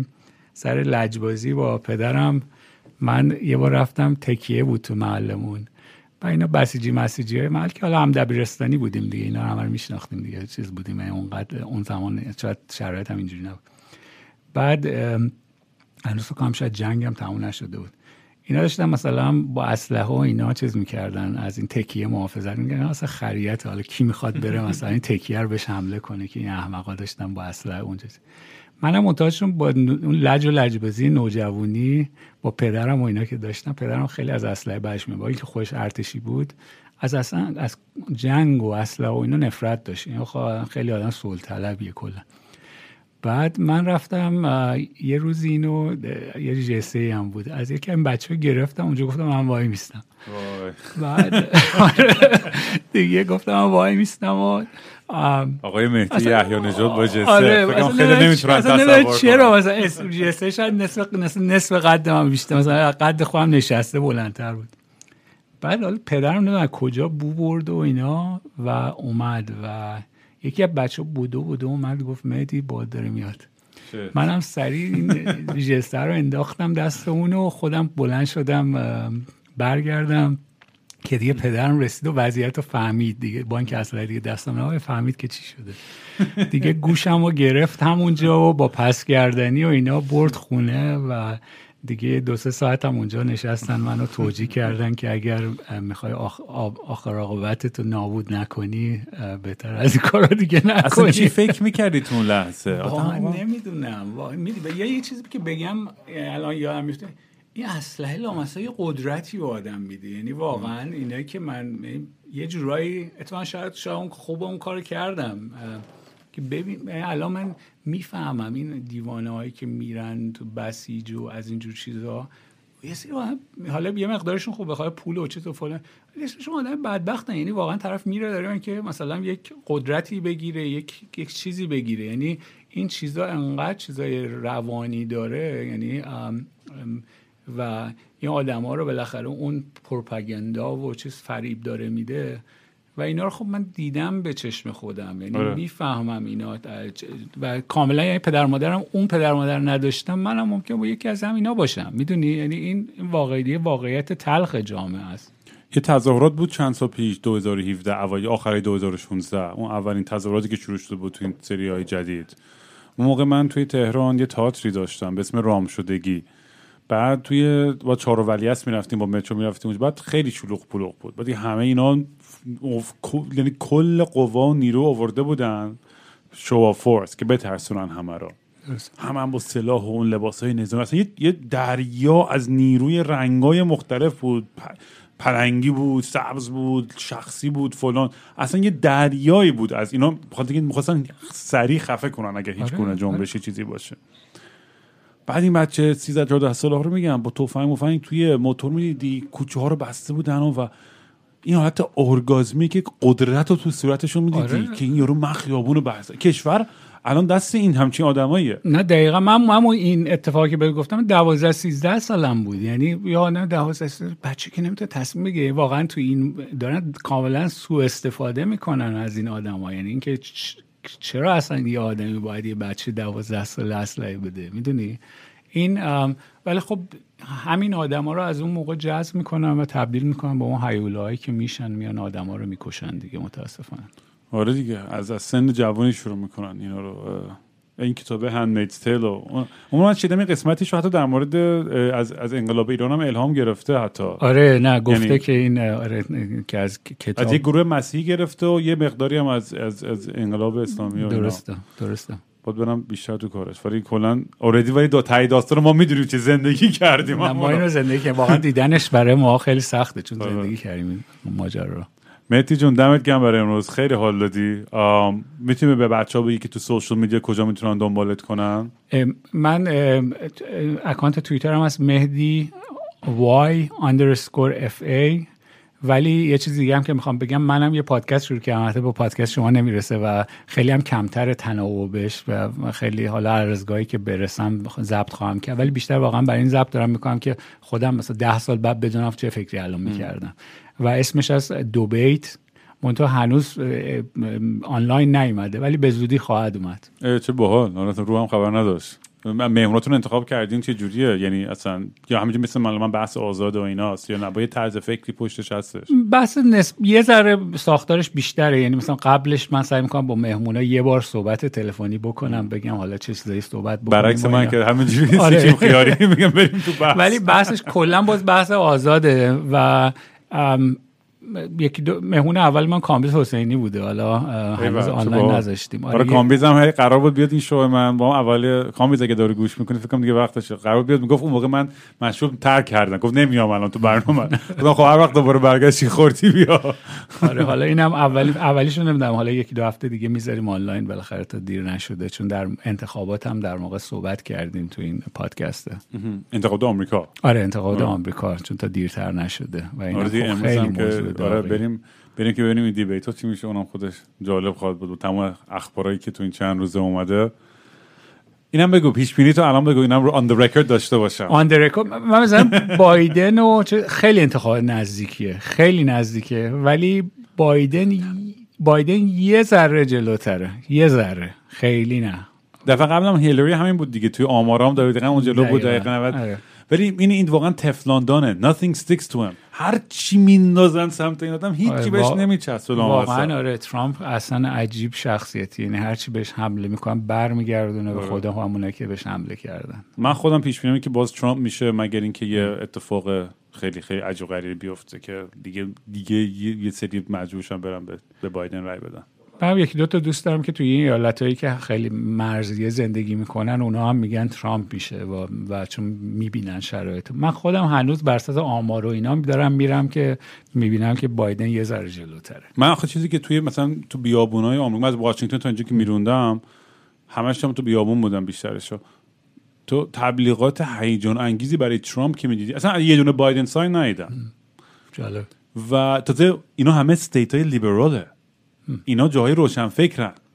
ولی تو درسته شهر را اصولا همشون خیلی پروگرسیو تر و لیبرال ترن ولی توی همه جای بیابون و هومه های شهرها همه full قشنگ هم slogan ش هم چی بود؟ ترامپ 2020 no more bullshit. یعنی اصلا می‌دونی اینا یه, یه, یه خط فکری رو بهش subscribe کردن. که اصلا این آدم هیچ اشتباهی نمی‌تونه بکنه. تا وقتی که این چند تا چیزی که مثلا حالا اگه مسیحی باشی به اینو اینو این مثلا Roe versus Wade و اینا abortion رو کاملا بند کنیم مثل که کاری که ممکنه این شورای عالی جدید بکنه چون دیوان عالی جدید درست. بکنه. تا خ- چند تا چیزای دیگه واقعا من منم خودم نمی‌دونم دیگه اصلا چی باور کنم. این آمارا رو می‌بینم. ولی حالا به زودی خواهیم دید دیگه. منم یا تصمیم می‌گیرم اینجا بمونم یا پاشم برم پرتغال یا یه جای دیگه. چپتر بعدی زندگی. دمت گرم مهدی جون. خیلی حال داد.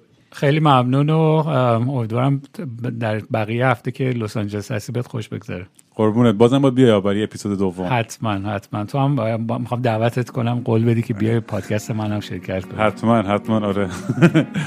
قربونت. سلامت بشی. قربانت. خدا. مثل یه ابر الاف هی این ور و اون ور میرم. بی حوصله بی نقشه با صورت نشسته. هی خودم و دل داری میدم. مثل یه شنبه شدم. تعطیل و خاکستری مثل یه شنبه شدم. خیلی وقته که دیگه خواب رنگی ندیدم حتی با عینک. خیلی وقته که دیگه خبر خوب نشنیدم حتی به زور سمعک.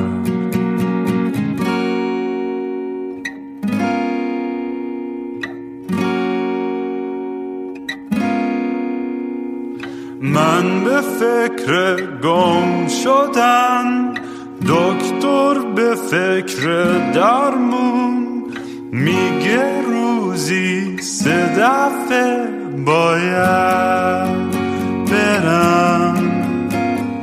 دوش بگیرم. بی خواب و خواب دل می‌زنم به دریا. بی خواب